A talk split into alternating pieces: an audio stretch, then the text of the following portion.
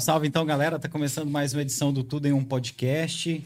Essa terça-feira, ao vivo aí pro YouTube, pro nosso Facebook e também pra Twitch. Todo mundo que tá acompanhando a gente aí, se inscreve no nosso canal, curte, compartilha. E hoje a gente tá recebendo aqui em nossos estúdios, né, o nosso Evandrão aqui, o nosso técnico, né, Evandro? Corta pra nossa amiga aqui, a Anne Sates. A gente tá recebendo aqui em nossos estúdios hoje a Anne Sates, que além de ser DJ, é também empresária, empreendedora aqui em Caldas Novas. E a gente agradece você, Anne, por ter vindo para cá, por ter aceitado o nosso convite. Muito obrigado.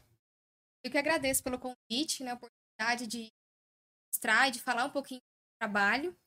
E principalmente também de levar essa empreendedorismo, esse crescimento a outras mulheres, influenciar, né, essas mulheres a também ter coragem de fazer o que quer e se mostrar para o mundo. Obrigado. Boa noite, Marlos. Boa noite, Tiry. Boa noite, Anne. Boa noite, Evandrão. Boa noite a todo mundo que está assistindo a gente aí. Obrigado pela força. Bora começar falando do nosso patrocinador? Antes da gente começar o nosso bate-papo, Anne, só lembrar do nosso patrocinador. Nós somos patrocinados pelo Empório B2B, a primeira casa que teve cerveja artesanal e chopp artesanal aqui em Caldas Novas.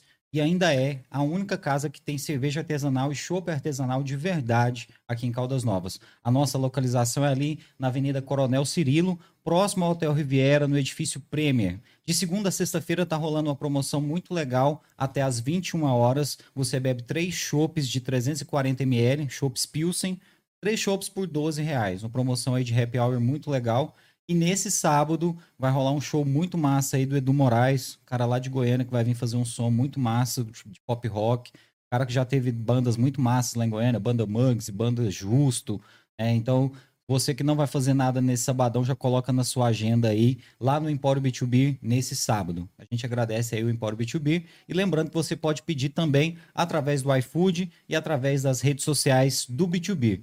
Chopp de verdade, artesanal, aqui em Caldas Novas, é só no Empório B2B. Valeu, Empório B2B?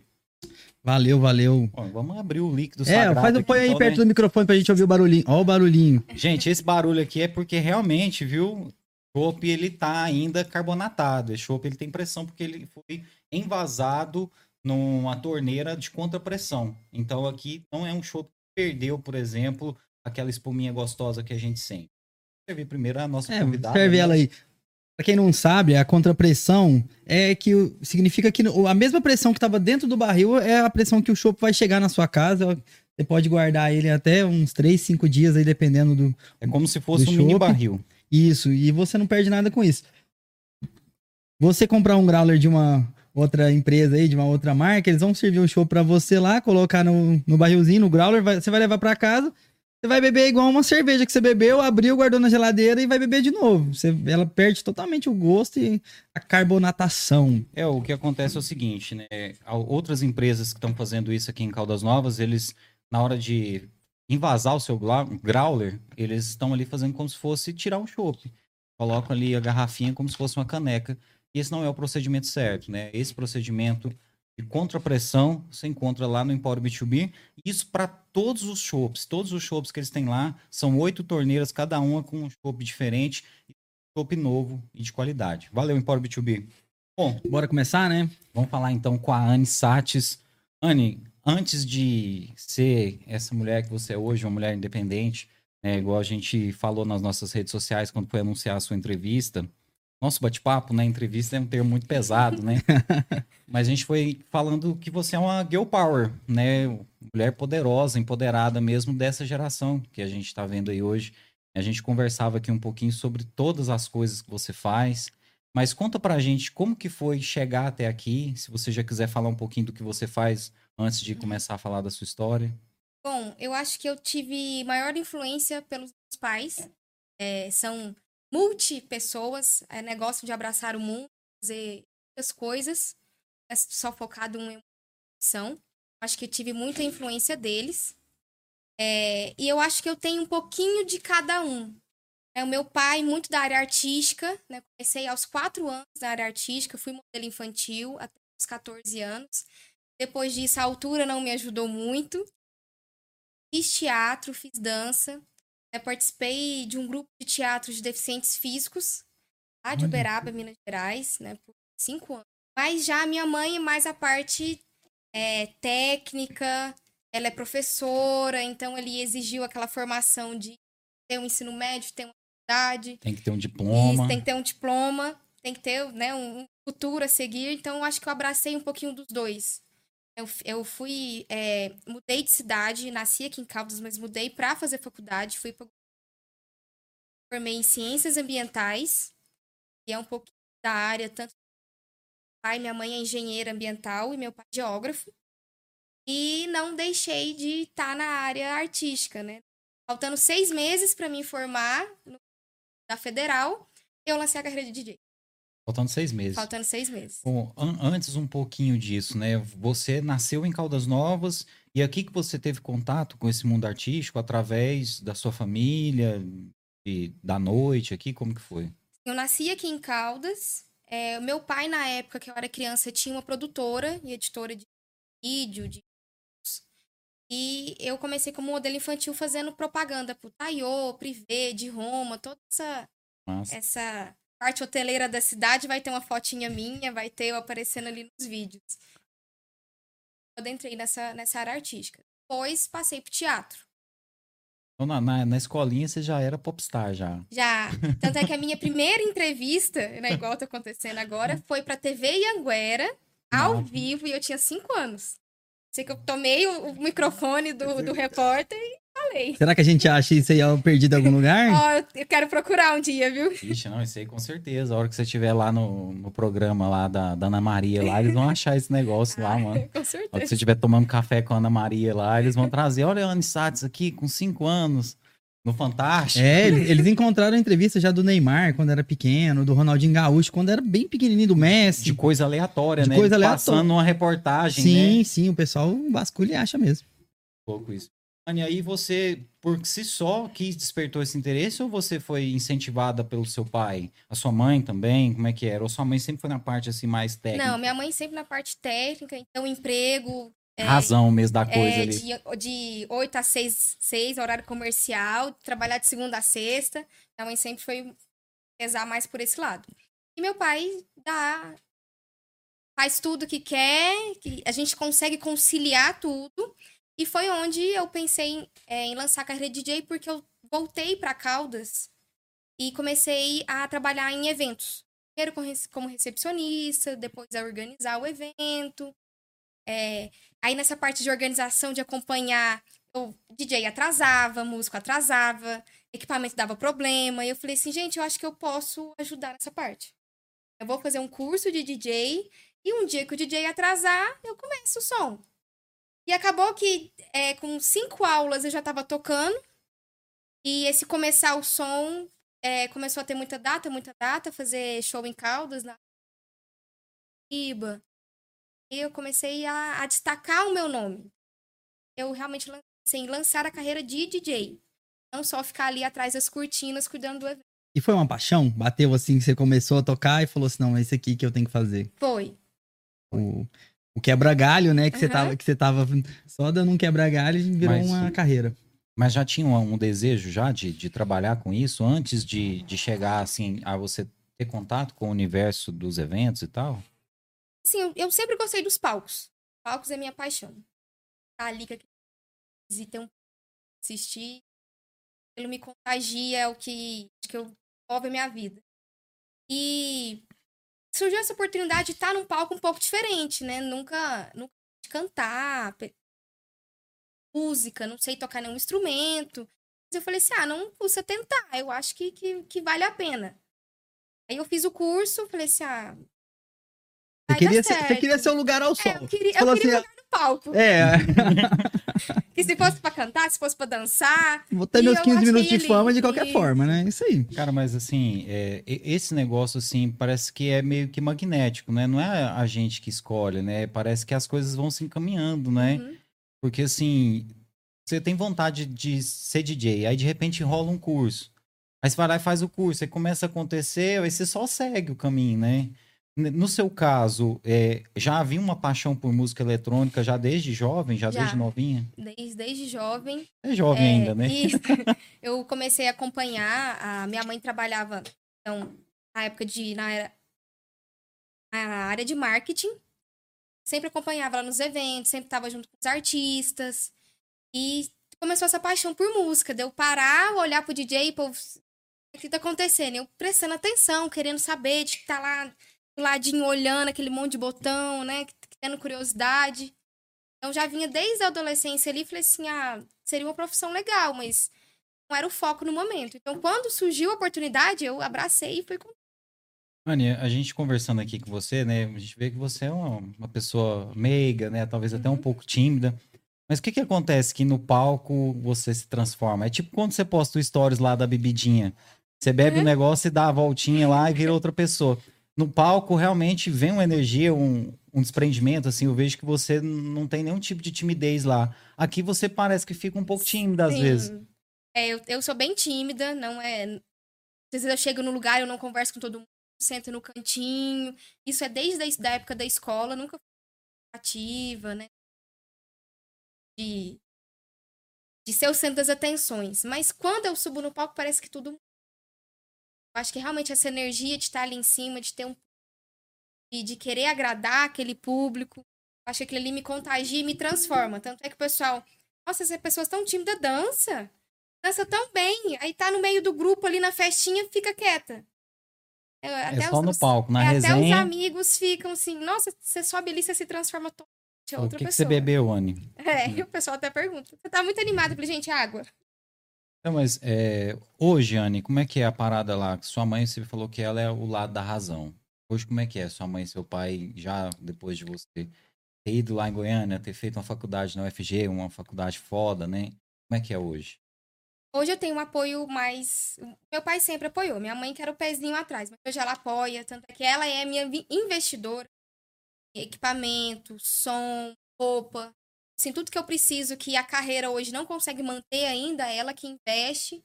Ela não cobra nada por isso. É aquela líder de torcida que vai na festa e fica lá balançando os pompons, que divulga, que chama a galera pra ir pro evento.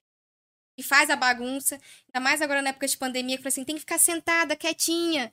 E ela tá lá agitando, né? Então, hoje ela realmente abraçou a causa. Isso é importante demais, né? A gente entrevistou o Fuleiro aqui há algum tempo, né? Ele também falou disso, da importância da família, tá apoiando, porque correr atrás de um sonho, ainda mais na carreira artística, não é fácil, né? E ainda mais estando no interior de Goiás, que é uma região... proeminente mais pro lado sertanejo e tal, apesar que a música eletrônica já vem adentrando muito aqui, né? Hoje em dia nós temos no Brasil, e até pouco tempo atrás a música eletrônica não era tão forte, grandes festivais, grandes nomes, né, internacionais que tocam aqui no Brasil. O próprio Alok se destacou no mundo, já foi melhor DJ do mundo. Não sei cara se... aqui do Centro-Oeste, né, cara? E ele é daqui de perto, né, cara? E... Contou em Goiânia, Brasília, foi... pais dele, né, começaram a fazer o festival Universo Paralelo. Hoje é um festival mundialmente conhecido. Dessa forma mesmo, né? Caldas Novas, inclusive, é um celeiro. Caldas Novas já abrigou shows, né?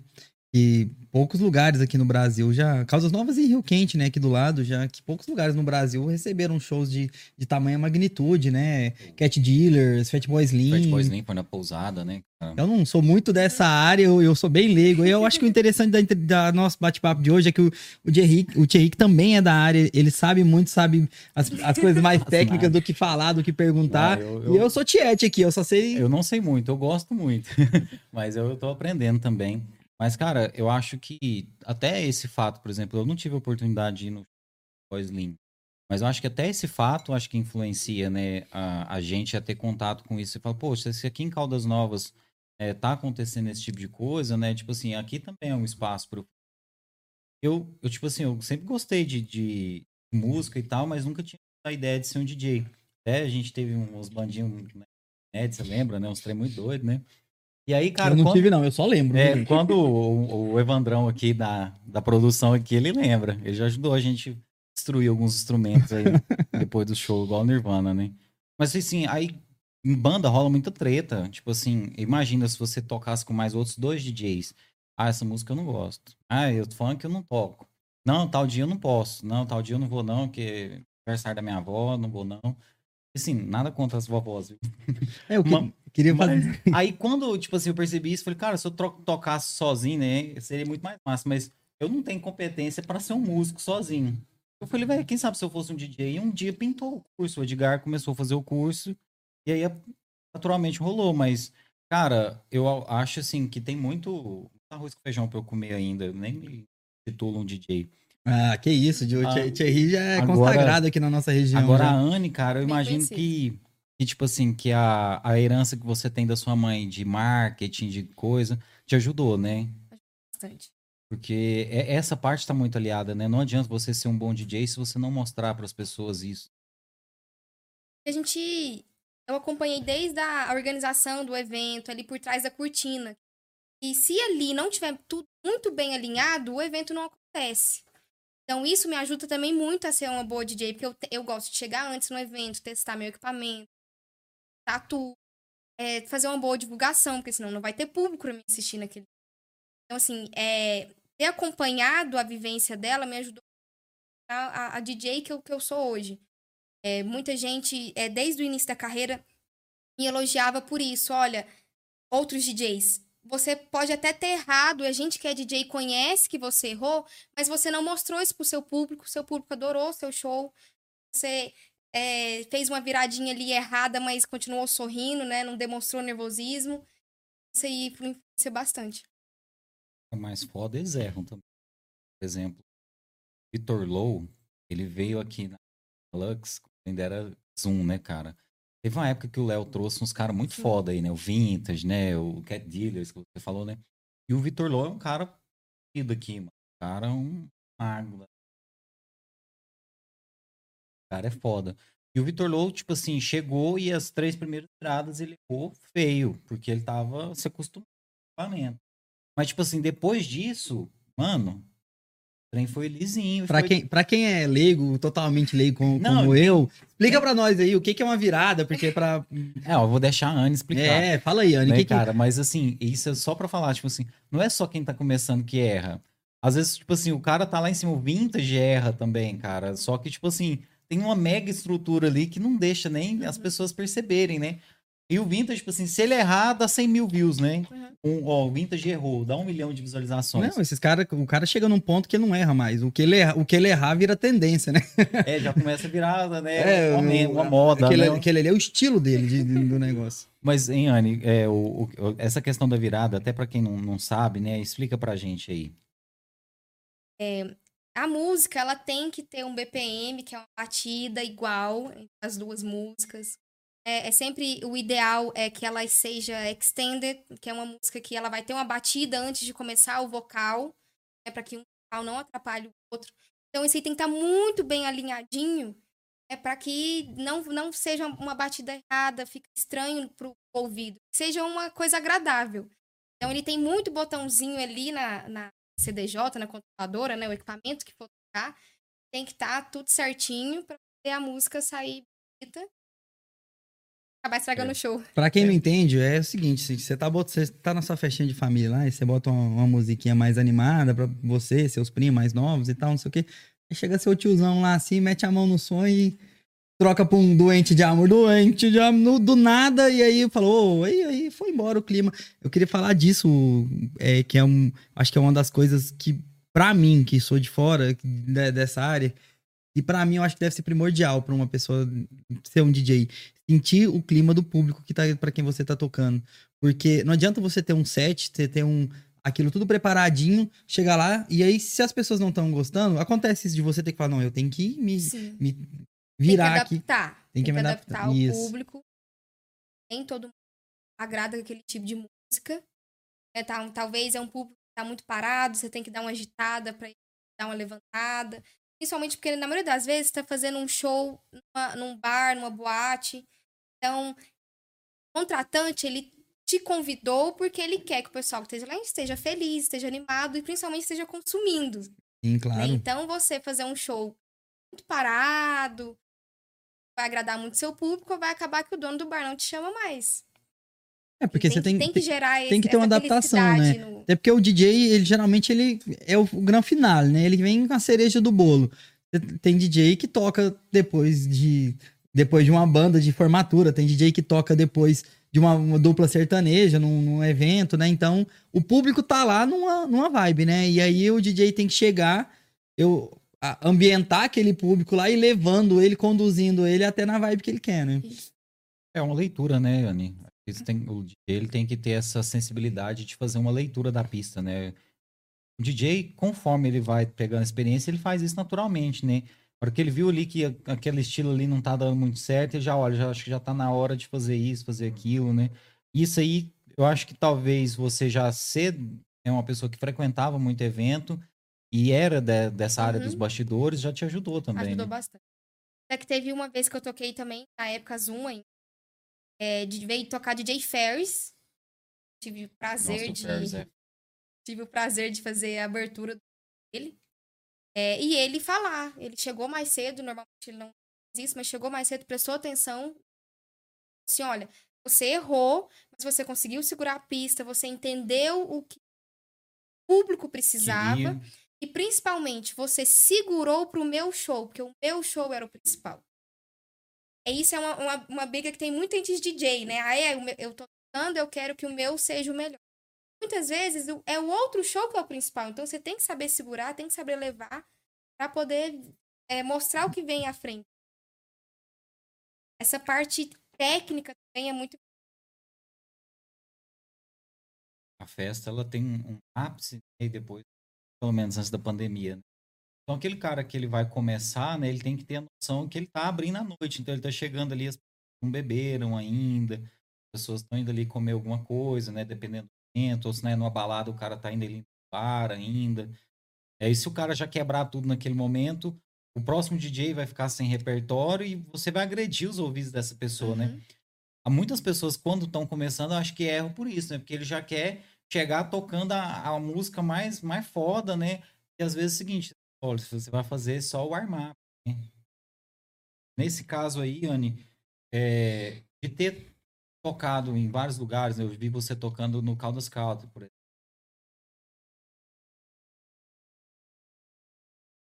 Calote Prime. O Prime, né?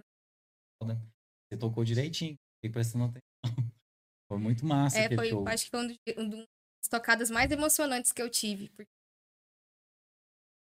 muito grande, era um público que exige muita qualidade dos artistas, porque não é qualquer pessoa que consegue estar ali naquele palco. Assim, foi muita pressão, mas deu tudo certo. E aí, como é que é? Eu imagino minhas 100 pessoas e tal, de repente,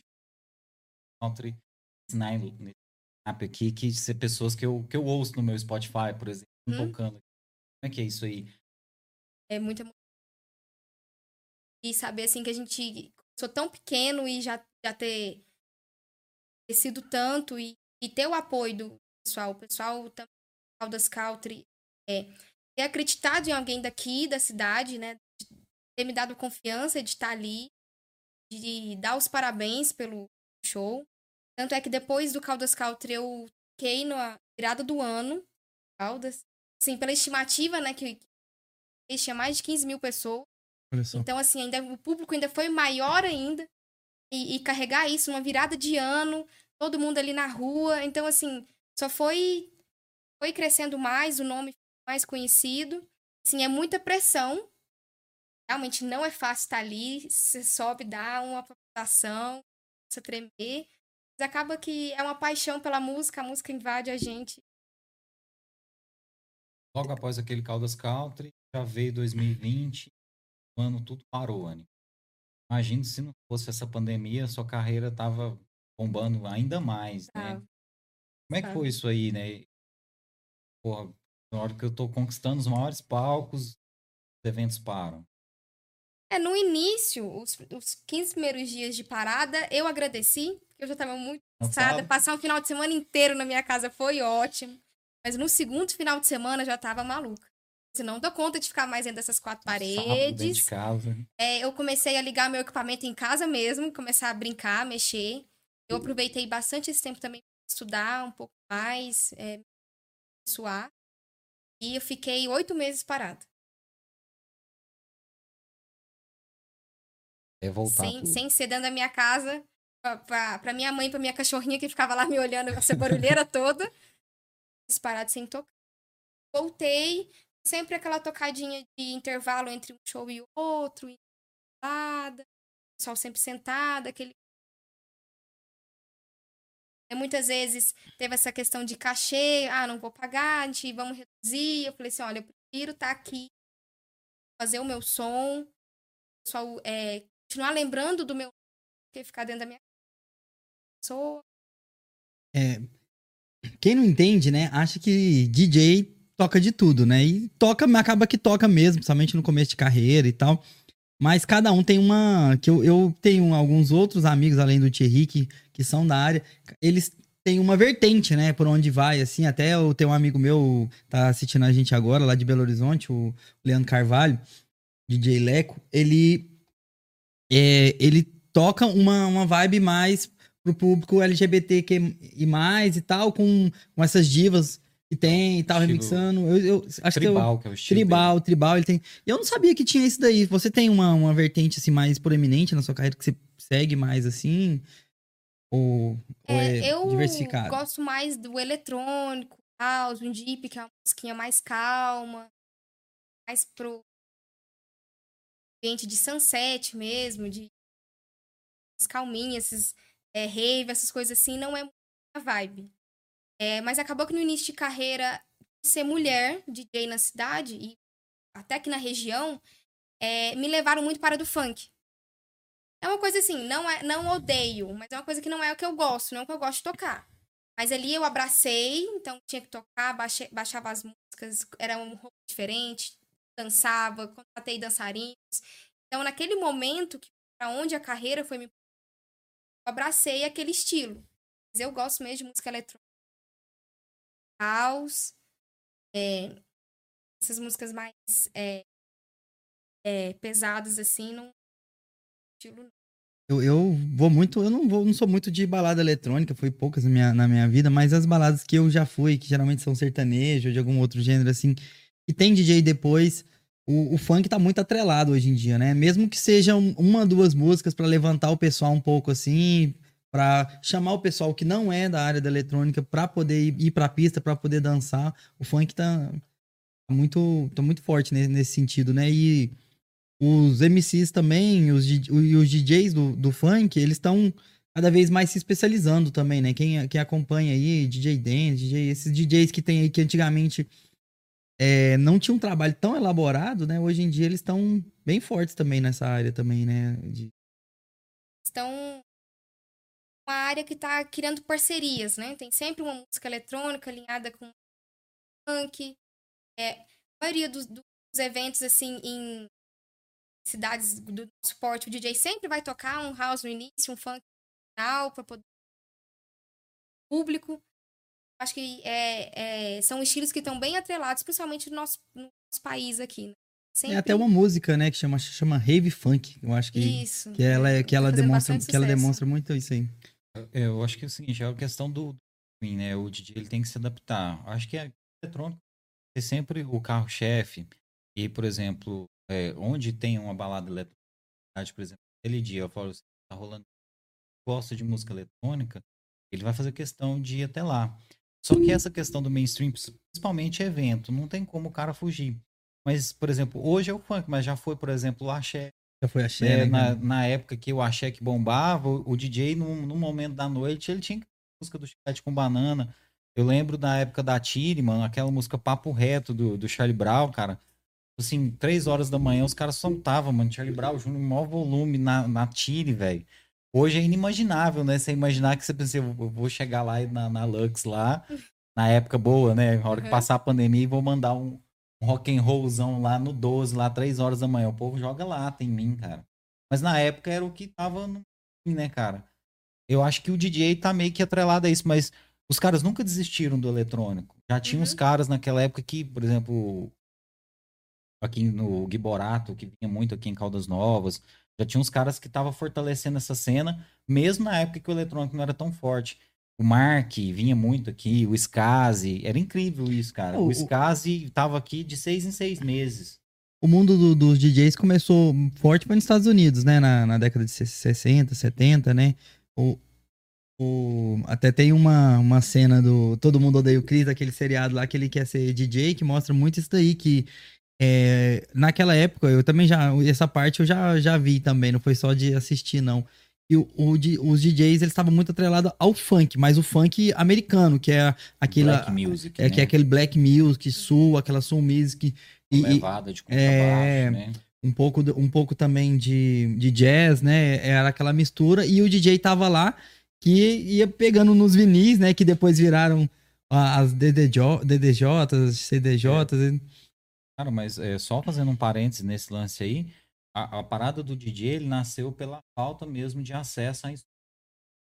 Aquela turma jovem lá, né, principalmente do hip hop, da black music, começaram a fazer as festas e o que eles tinham à mão era que não tinha educação musical para aquelas, enquanto outros poderiam, naquele momento estava rolando ali muito rock and roll, formando banda e tal, nasceu justamente disso. E a questão da black music, né, que esse funk que a gente fala aí é aquele ritmo funkeado, né, de soul music mesmo. Mas, Anne, o que você escuta aí no seu Spotify? Eu imagino que você não deve ouvir música eletrônica o dia todo, né? Eu acho que dá uma cansadinha, né? Dá. É que antes de todo o evento, eu sempre vou escutando música clássica. Música clássica mesmo? Música clássica mesmo. Balde, esse pessoal assim. Que isso, hein? Olha só. Eu sempre, né, de casa até o evento, eu coloco um tipo de música mais calma, pra descansar o ouvido, pra relaxada, porque chegando você pauleira, né? Som muito mais forte, mais pesado. Mas eu escuto tudo. Eu escuto sertanejo, escuto muito pop rock. Na nossa época, né? E do que você não gosta de música? Tem alguma música assim que você não... Esse cantor eu não suporto. Olha, não tem nenhum estilo musical que você não... Você gosta do Projota? Gosto. Como cantor, né? Nossa, acho que não tem nenhuma estilo que eu não... Tanto é que tava até Amado Batista. Escuto, assim, não tá sempre na minha playlist, mas a gente vai fazer um churrasco em casa, né? Coloca um Christy Ralph. Raça Negra. Coloca todos os estilos. Tanto é que um sonho que eu tinha na adolescência, ainda tenho, não sei se eu consigo realizar um dia, é de produção de música para filme. Trilha sonora mesmo. Isso, trilha sonora pra filme. Coisa que sempre me agradou, sempre me emocionou. Aqueles finais de filme que dá aquela arrepiada de ver as letrinhas passando e a música. Acho que eu gostaria muito de entrar nessa área de produção. E você pensa em produzir música sua eletrônica também? Essa aqui é Anne Sates, feat, tal. Você já tá se preparando para isso, eu imagino.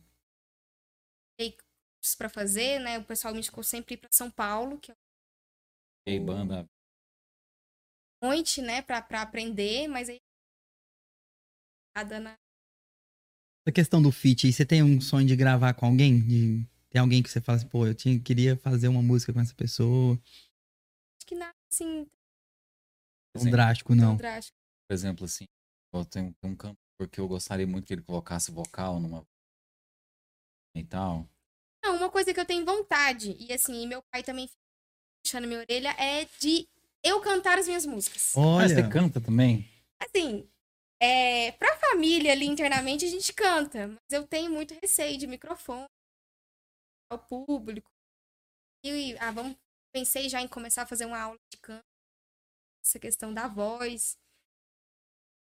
E cantar as próprias músicas. Faz uma e canta, porque no estúdio ninguém vai estar te olhando e tal. Posso fazer um teste, né? E aí você fala, o que você achou aí?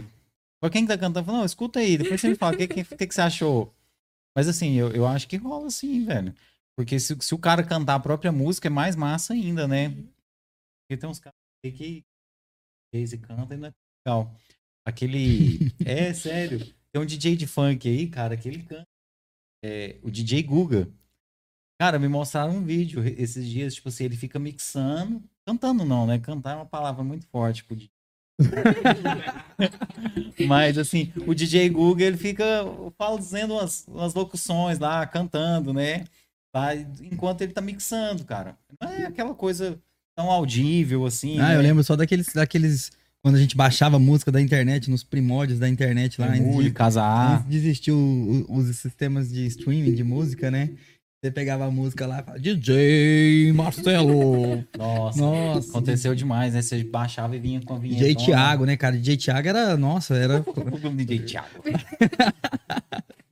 Anne, você ouviu o DJ Thiago? Eu vi já. Mega Dance? Chegou a pegar essa Mega Dance do DJ Thiago? É, da época, né?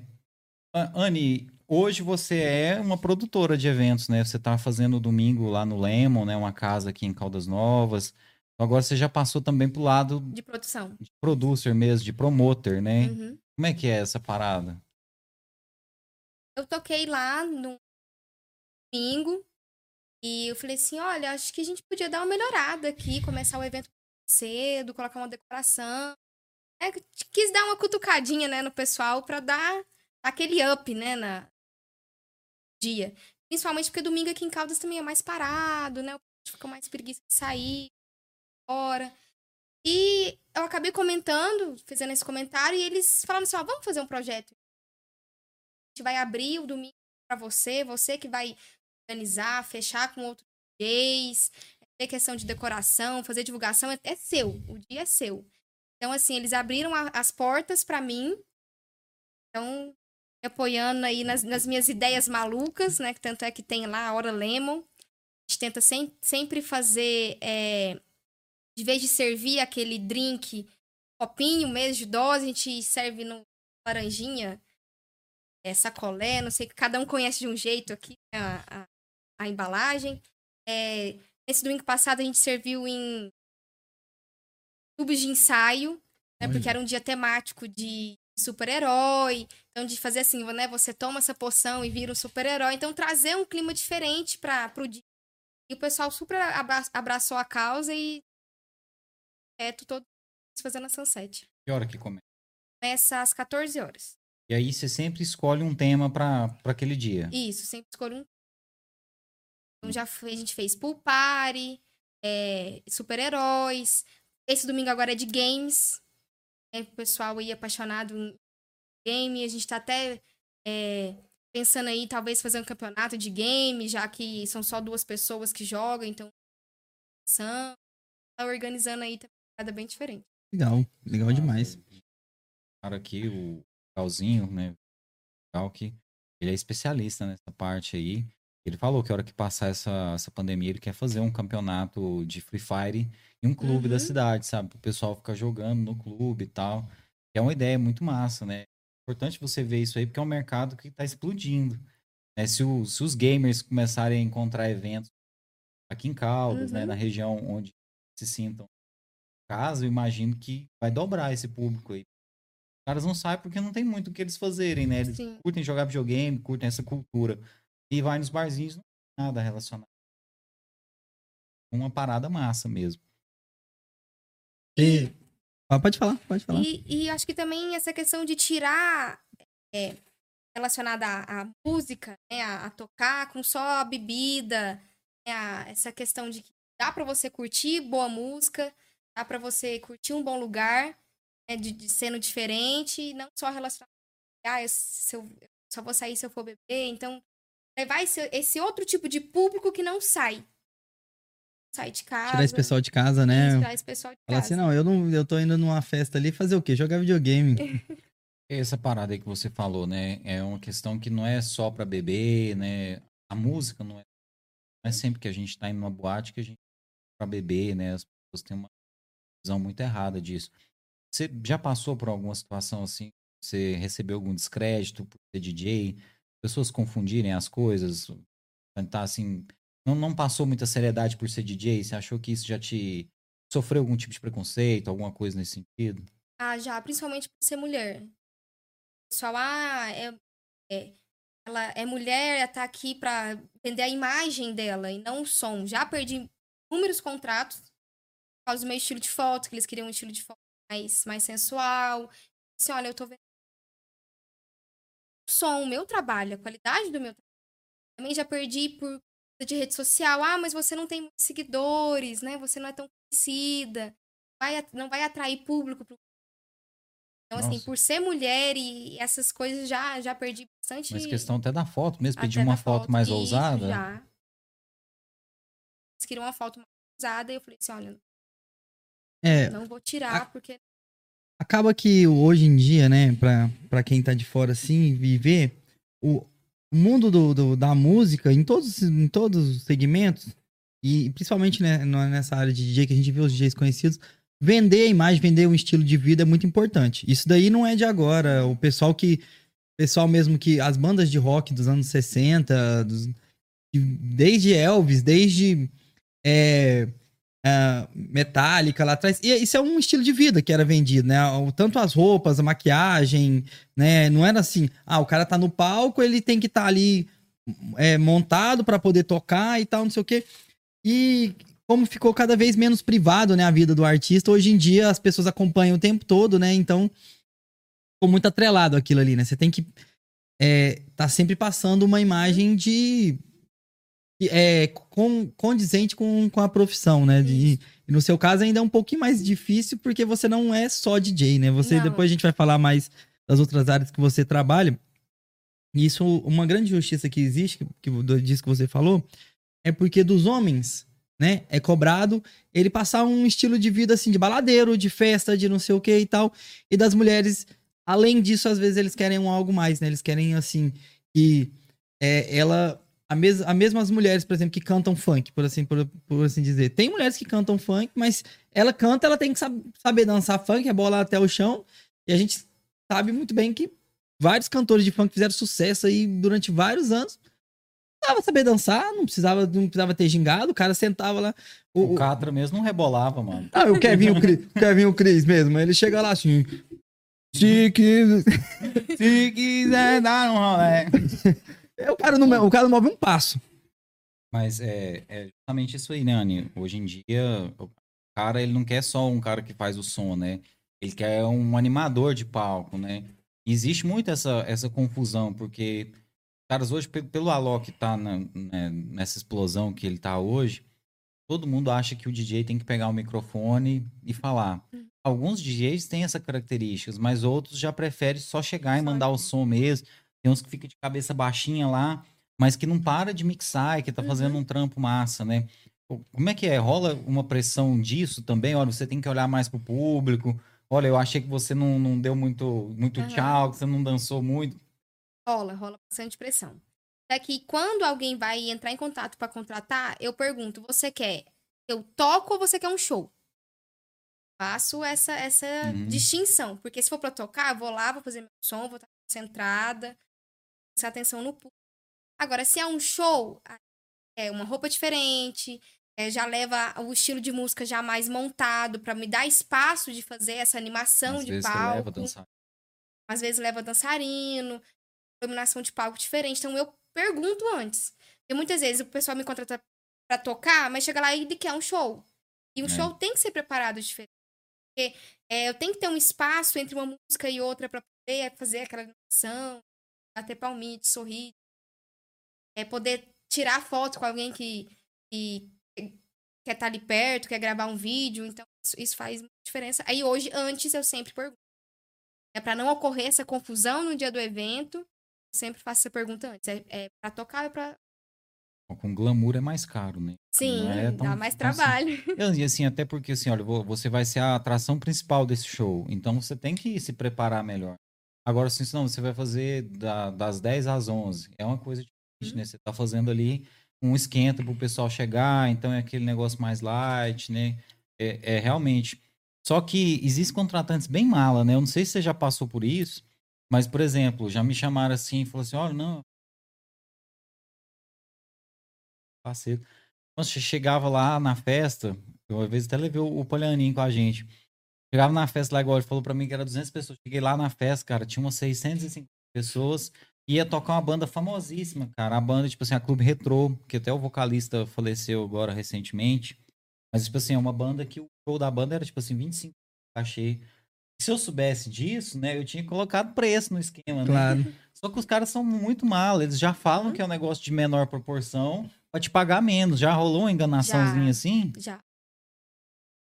De falar assim, não, você vai vir só fazer um warm-up, A gente paga só o transporte, alimentação, você vem para mostrar seu trabalho. Você divulgar. Chega lá, fala assim, é um evento gigante. Tô aqui, não vou receber nada, stand de outros DJ, outras bandas, né? Chega lá e fala assim, eu vou abrir pra quem não, é você mesmo, que é a noite inteira. E o que mais rola também é o seguinte, eles te contratam, aí você primeiro que você pergunta, de que hora, Não, no máximo até hora. Aí até tal hora a casa tá cheia, ou se é um evento, né? O evento tá bombando ainda. Mas não, faz aí pelo menos mais uma hora aí pra mim, né? E aí se você quer cobrar mais, normalmente rola treta, né? Rola. É, mas os produtores adoram fazer isso com o pessoal do mundo da mídia desde sempre, né? Porque, querendo ou não, é você que tá ali, de frente com o público, né? Uhum. E se, tipo assim, vamos dizer que o cara fala pra você, uma horinha lá e tal, não sei o quê, aí você começou lá 9 horas. Só que o cara vai começar só 1 hora da manhã, o outro cara que vem depois de você. Dá 9 horas, dá 9h30, você falou, já deu meu horário aqui e tal, não sei o quê e tal. Vai indo assim... Aí pega e fala, como é que você vai fazer? Você vai abandonar as picapes lá? Vai e falar, o negócio é o seguinte, eu fui pago até 10 horas, eu tô indo embora, viu, tal. Não dá, né? Eles fazem isso justamente pra deixar você entre a cruz e a espada. Nossa, queima, né? Fica feio pro DJ, né? Porque é o DJ que tá ali, a cara do evento que tá ali. Então, se a gente sai e fala, tô indo embora porque eu não vou receber mais, porque tem muitas horas que eu tô aqui, o público que tá lá na frente não vai entender. Não vai entender. A própria Maiara e Manaís passaram isso aqui em Caldas, né? Que é um outro segmento, assim, mas elas passaram isso aqui em Caldas, que eles não pagaram, e mandaram ela subir no palco, e como elas já tinham tomado um calote daquele mesmo grupo, elas falaram, não, peraí. Se não pagar antes, nós não vamos. E assim, o grupo se defendeu, né, assim, pra não falar que a gente tá defendendo nenhum dos lados, o grupo se defendeu falando que quando fechou o contrato, elas não estavam tão alta, e que elas queriam um up para o contrato. Essa questão do contrato é fundamental. Eu não fazia contrato antes, em eventos, coisas. Eu comecei tocando em evento social, formatura, casamento. Então, nunca acaba no horário, sabe? É muito raro isso. Então, depois de tomar algumas pauladas, eu comecei a fazer contrato. E aí, no contrato, já estabelecia. Falei, olha, irmão, vai ser tantos reais a mais para cada hora a mais. Aí, não passa do horário. Semana passada mesmo, a gente estava conversando com o Lúcio aqui, e ele falou assim... Nunca é o tanto de gente que eles falam que vai ser no evento. Nunca tem. Quando é buffet, não. 200 pessoas lá no buffet e tal, não sei o quê. Porque muitas vezes esse pessoal de eventos, eles separam uma pessoa, contrata, faz o serviço de buffet e uma outra que é a portaria, que cuida dos outros negócios e tal, não sei o quê. E fala, ó, é comida pra 200 pessoas. Só que se a pessoa faz comida pra 200 pessoas certinho, ele mesmo falou isso, falta comida. Porque nunca é só... É 270, 280, 300. Então, assim... O pessoal adora dar um miguezinho, esse pessoal de produção de eventos, né? Você tá dos dois lados, né? Você tá... Eu tô dos dois lados. Até que muita gente entra em contato pra fazer evento social, que é casamento, aniversário. Eu já tiro o pezinho e falo assim, olha, esse tipo de evento eu não costumo fazer. Se for pra fazer, é mais pra fazer o meu som, aquela 1 hora, 1 hora e meia. Indico outros DJs pra cobrir. Porque não é, tipo, o estilo muito do evento que eu gosto de fazer. Então, eu já deixo claro desde ali do início. Se o pessoal for contratar para esse tipo de evento, tá ciente do que vai acontecer e a gente faz o contrato. Isso disso aí, é justamente isso, né? Você, olha, eu toco eletrônico. Aí o cara lá do nada, ele fala assim, não, põe milionários é rico aí pra nós, cara. Sertanejo. Aconteceu uma coisa, tá engraçado. Lembrei agora um negócio que aconteceu. Já trabalhei muito em evento na parte de recepção, segurança, ajudando a organização de evento. Várias pessoas aí em Caldas Novas. Aconteceu uma coisa muito engraçada uma vez. O evento estava marcado até as 2 no salão. O pessoal tinha que sair até das 2 horas. E já era 4 horas da manhã. O pessoal, não, nós não vamos embora. Nós não vamos embora e não sei o quê. Tem chopp ainda, nós vamos beber o chopp tudo e tal, não sei o quê. Não queria ir embora. E o DJ, eu conheci ele lá no dia. Eu acho até... Não vou falar porque eu, pra não ser leviano. Mas eu pensei até que podia ser um que a gente conhece. Ele chegou em mim e pegou e falou assim, cara... preciso ir embora, cara, tô cansado demais da conta, tal, não sei o que, me ajuda, se eu desligar o som aqui, os caras vão vir pro meu rumo, tal, não sei o que, vai achar ruim, tal, não sei o que. Vai lá e desliga, mano. Desliga e aí eu vou falar assim, ó, o cara desligou, não teve jeito, tal, não sei o que. Eu fui lá logo, desliguei, foi logo o disjuntor, desliguei a luz, foi do negócio inteiro. Eu peguei e falei assim, ó, vocês vão embora, que a galera quer rapaz. Eu cheguei nas meninas e falei, pode jogar água no chão, pode jogar água, começar. Aí ele, obrigadão, cara, não sei o que, ainda vou demorar 1 hora pra desmontar os negócios aqui ainda. Eu falei assim, pô, é sacanagem, né, com o cara. Imagino que você já deve ter vivido isso aí, né, Anne? De, tipo assim, ter que terminar o show mais tarde porque o outro DJ não chegou, porque o contratante não cumpriu exatamente o que tinha combinado? Muitas. Acho que até esse ano já aconteceu comigo de ter que segurar o evento, porque o DJ simplesmente foi embora. E no caso ele tem que... De ter ido embora, não ter ninguém pra ficar no lugar. Eu falei assim, tô aqui, então... Segura até o final do evento. Bastante. Não é igual cantor, que vocês têm uma playlist pronta, assim? Porque interfere, né? Você vai tocar 3 horas, você tá com o set pronto pra 3 horas, né? Sim. Eu normalmente me organizo pro estilo do evento que vai ter, ao tempo. Mas aí a gente tem que levar sempre umas músicas extras, um setzinho pronto. Não basta mais, né? Já trabalha nessa área, já vai preparado, já com o pendrivezinho, né? Extra, se caso precisar. Essa volta, como é que tem sido esse início de retomada aqui em Caldas Novas, pelo menos? Eu vejo que, principalmente na área dos músicos mesmo, o pessoal que toca e canta, tem muita gente que está vindo de Goiânia, que está vindo de Uberlândia tocar aqui final de semana, porque lá, efetivamente, não está tendo como. Encontrei com um amigo de Uberlândia que lá estava tocando na praça esse final de semana, estava falando que lá os bares só podem funcionar até 9 horas da noite. Nem está contratando os... Como é que tá sendo pra você que é DJ, pra você que é mulher? Com essa questão do evento no domingo, muitas pessoas estão me mandando mensagem, procurando, tipo assim, olha, o pessoal falou que você fazer um evento domingo só de DJ, eu sou de Jataí, eu sou de Rio Verde, eu sou de... Então, assim, começou a ter uma procura muito grande de, fora, né? De gente de fora pra adentrar aqui na cidade pra tocar. A gente percebe que o pessoal quer vir pra cidade, porque a gente, por mais que tá com a pandemia, tá com restrição, mas a gente tá funcionando um pouco mais, tá com um horário aí até razoável visto os municípios. O pessoal tá bastante vindo pra cá pra tocar. Muitas vezes eles querem vir só pelo transporte e pela hospedagem, muitas vezes nem cobram cachê, só pra...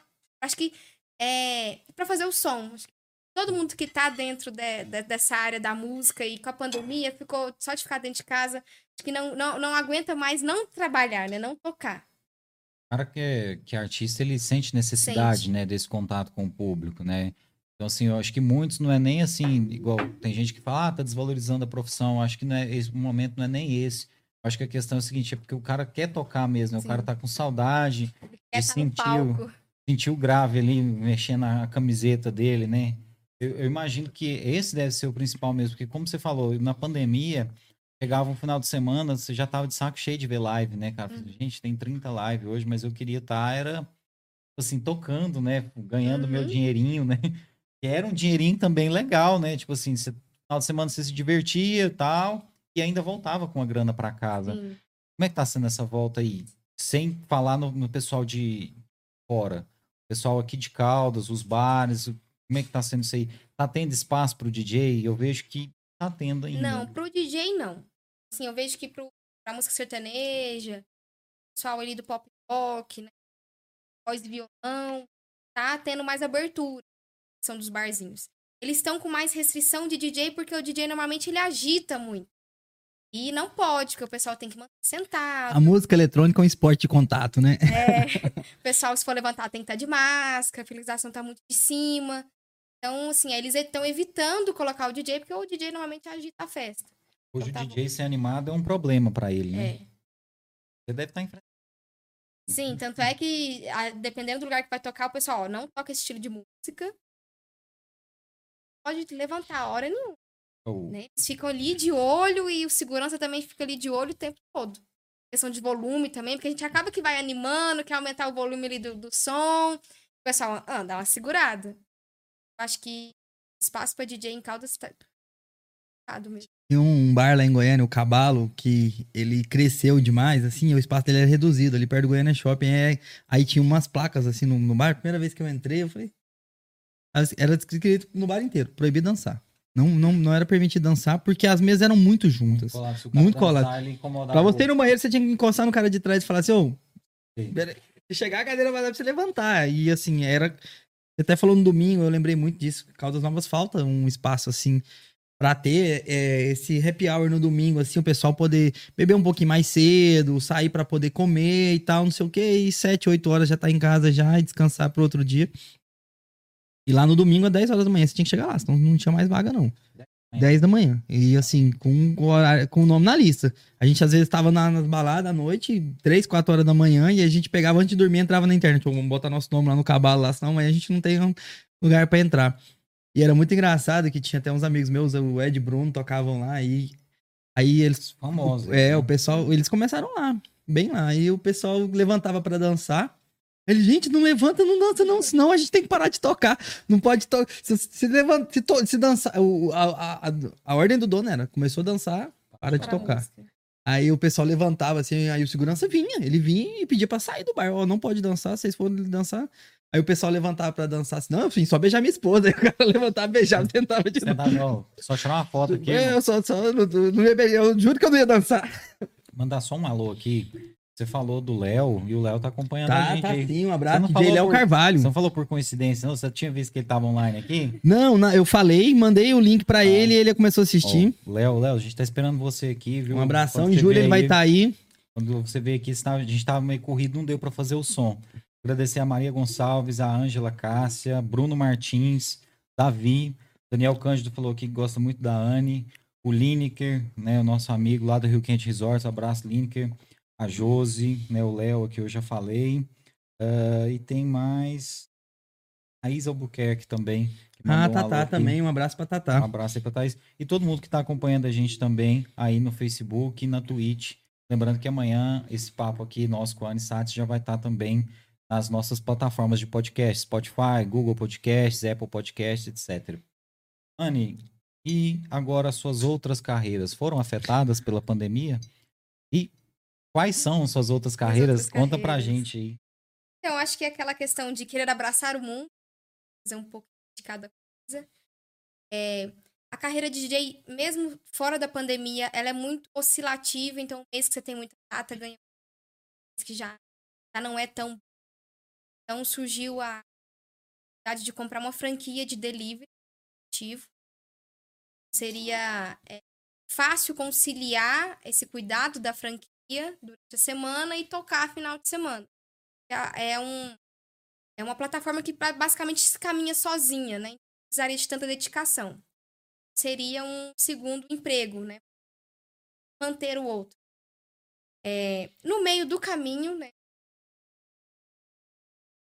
Além da minha formação em Ciências Ambientais, eu sou diretora e instrutora de autoescola. Você também dá curso? Sim. Caraca. Minha família tem autoescolas lá em Minas.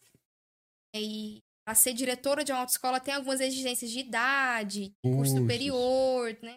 Então, uma questão... Eu acabei fazendo um curso, assino lá para eles em... Eu acabei também da aula particular, personal driver, para quem sabe dirigir, e surgiu a oportunidade no meio da pandemia para uma autoescola. Então, a gente comprou 50% da autoescola, sócio deles. Assim, a vida é muito maluca. E são três áreas nada a ver com a outra, né? DJ, que mexe com música, é arte, é festa, é cuidar de um aplicativo de delivery que está relacionado aí à tecnologia, à comida, e uma autoescola, e aí é para, né, colocar todo mundo habilitado. Então, são três vertentes que não ligam uma nada com a outra.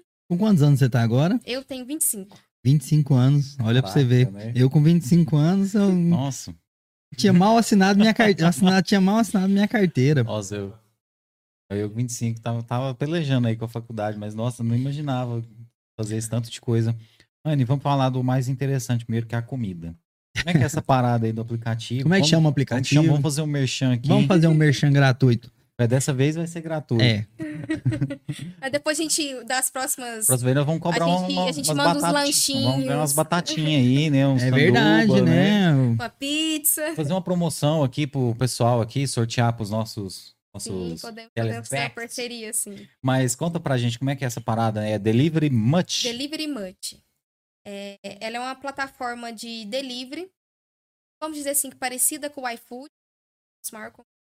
mas tá dentro melhor, do país. Né? Isso. Mas o foco da Delivery Much são cidades... Sim, o Delivery Much que eu tô falando, que é melhor que o iFood. Sim. Uhum. A Delivery Much é focada em cidades de interiores. Então, ela vai estar em cidades pequenas. Grandes cidades como Goiânia, Brasília. É o foco. foco são realmente cidades pequenas, para democratizar o delivery no Brasil. Porque hoje, quem mora em Goiânia sabe como funciona o iFood, sabe pedir no aplicativo. Mas o pessoal do interior não, tá acostumado com o telefone, né, em ligar, pedir pelo WhatsApp. Então, em levar a tecnologia pro interior. Vocês começaram aqui em Caldas antes do iFood ou não? O iFood já tinha um tempo. Vocês começaram depois. Depois do iFood. E qual que é o diferencial que você poderia dizer? O diferencial é justamente estar junto com os parceiros, que são as empresas que vendem comida. Tá ali para dar suporte, deu problema, né? Gerenciador, entregador não pôde entregar, tá? Negocia ali algum entregador para suprir aquela necessidade dele. Essa questão de suporte ao usuário. Você teve um problema no chegou frio, então entrar em contato com esse usuário para entender o problema que ele teve, solucionar, né? Depois talvez mandar até um agradinho, cupom, produto. Essa proximidade e essa personalificação do atendimento, né? O que seria, então, isso. Você tá mais próximo, né? Você não tá ali... Porque a gente mesmo, se a gente tem um aplicativo desse, a gente tem um problema, a gente não sabe nem a quem recorrer, né? Você fica assim, pedi meu lanche. Se meu lanche... Paguei. Se meu lanche não veio, eu vou fazer o quê? Pelo que eu entendi, você dá um suporte maior pro fornecedor mesmo do alimento, né? O empreendedor ali que está fazendo aquilo. E vocês também buscam pessoas aí que estão começando, né? Não os grandes negócios, né? Não, a gente abraça sempre o pequeno negócio. Te dá curso, tenta adentrar ali também na parte de gerenciamento de estoque, a maquininha que ele trabalha, de taxa de juro. Porque a gente quer que o negócio dele cresça. Porque se o negócio dele cresce, o nosso também cresce. Tem as maquininhas que exploram o cara, né? Isso. Então a gente tenta dar essa orientação. Teve algumas... pessoas que trabalhavam só com CPF, então, abrir uma empresa, ter um CNPJ, comprar os negócios dele. Sim, porque com o CNPJ ele consegue comprar em atacado, isso, comprar com valor melhor, né? Fazer um financiamento, às vezes ter uma conta no Cicobi, por exemplo, para poder... É interessante, é uma consultoria que vocês dão mesmo, né? Uhum. Porque eu tô aqui imaginando, você tá falando aqui, eu tô imaginando assim... A dona Maria que faz mini pizza, por exemplo. Às vezes ela não tem nem WhatsApp. Então, vocês capacitam ela para vender pela internet. E a pessoa que quiser fazer isso, fala assim, ó, eu faço esfirra aqui em casa, eu quero vender, Anne. Como é que você ajuda essa pessoa a colocar o produto dela no aplicativo? A gente também fornece bag pro entregador, fornece produto de embalagem. A gente dá todo o suporte mesmo. Do início ao fim, entre ele comprar a matéria-prima dele e ele entregar o produto dele. Até a embalagem vocês fornecem. Sim, eu tenho. O iFood. E o seguinte, queria te perguntar a respeito de preço. Tem algumas pessoas que reclamam do preço do iFood, principalmente taxa de entrega. Tem lugar da cidade que é 15 conto, tem lugar que é 9. No Delivery Much tem uma questão assim, mais democrática também nos valores? Não só dos alimentos, como também da taxa de entrega? Essa negociação é com cada parceiro, né? Cada empresa. Tem empresa aí que já não cobra a taxa de entrega, tem que cobram a taxa um pouco mais cara, mas aí o que a gente faz? A gente tenta sempre também apoiar esse empreendedor e fazer taxa de entrega grátis com todo mundo. Então, a Delivery Much patrocina a entrega. Ela mantém aquele valor que é um pouco mais alto, mas quem vai pagar por ela é a Delivery, não. Então, a gente tá sempre fazendo essas promoções. Até porque a gente compra, adora, né? Código promocional, você nem quer comprar. Você recebeu um código, você compra. Você entra lá no Mercado Livre, por exemplo, lá, aí você vê um produto R$25 mais R$8 de frete. Não, muito caro, não dá não. Aí você vê um outro lá, assim, R$34 frete grátis. Opa! Mas aí já dá, hein? Vou comprar. O brasileiro não gosta de pagar frete. É a realidade, nós não gostamos, não. Perguntar pra você, igual eu vi lá, acho que foi no dia do cachorro-quente, uma promoção, cachorro-quente baratinho. Sim, lá. Sim, R$2,99 que a gente vendeu. Bombou a promoção. Você que pensa nisso? Sim. Essas coisas? Foi você que teve essa sacada? Sim, mas a gente também tem suporte da franqueadora. A franqueadora também dá essas ideias de fazer promoções, fazer dias temáticos.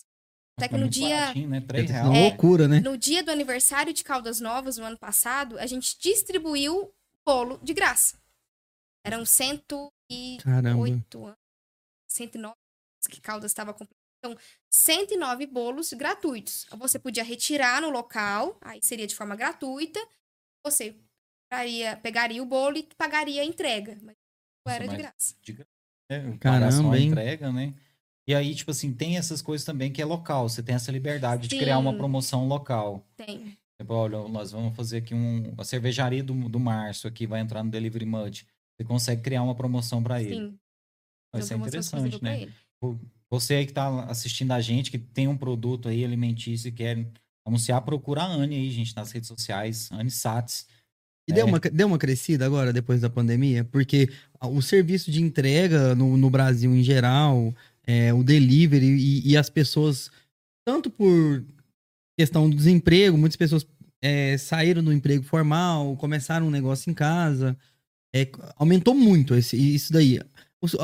Por conta das pessoas não estarem tanto querendo sair, nem poderem sair muitas vezes, aumentou muito a questão de entrega, as ações mesmo dessas empresas grandes aí que estão no mercado internacional aí foram nas alturas. Aumentou bastante isso depois? Aumentou. Tanto é que o primeiro mês de pandemia a gente teve um crescimento de 60% nas vendas. Investiu na hora certa, hein? Sim.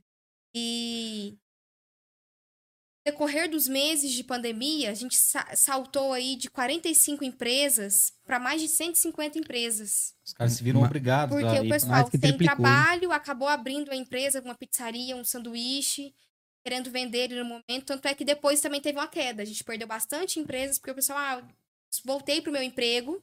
Temporário. E não consigo atender mais pelo delivery. Pela parceria, deixou as portas abertas, caso queira.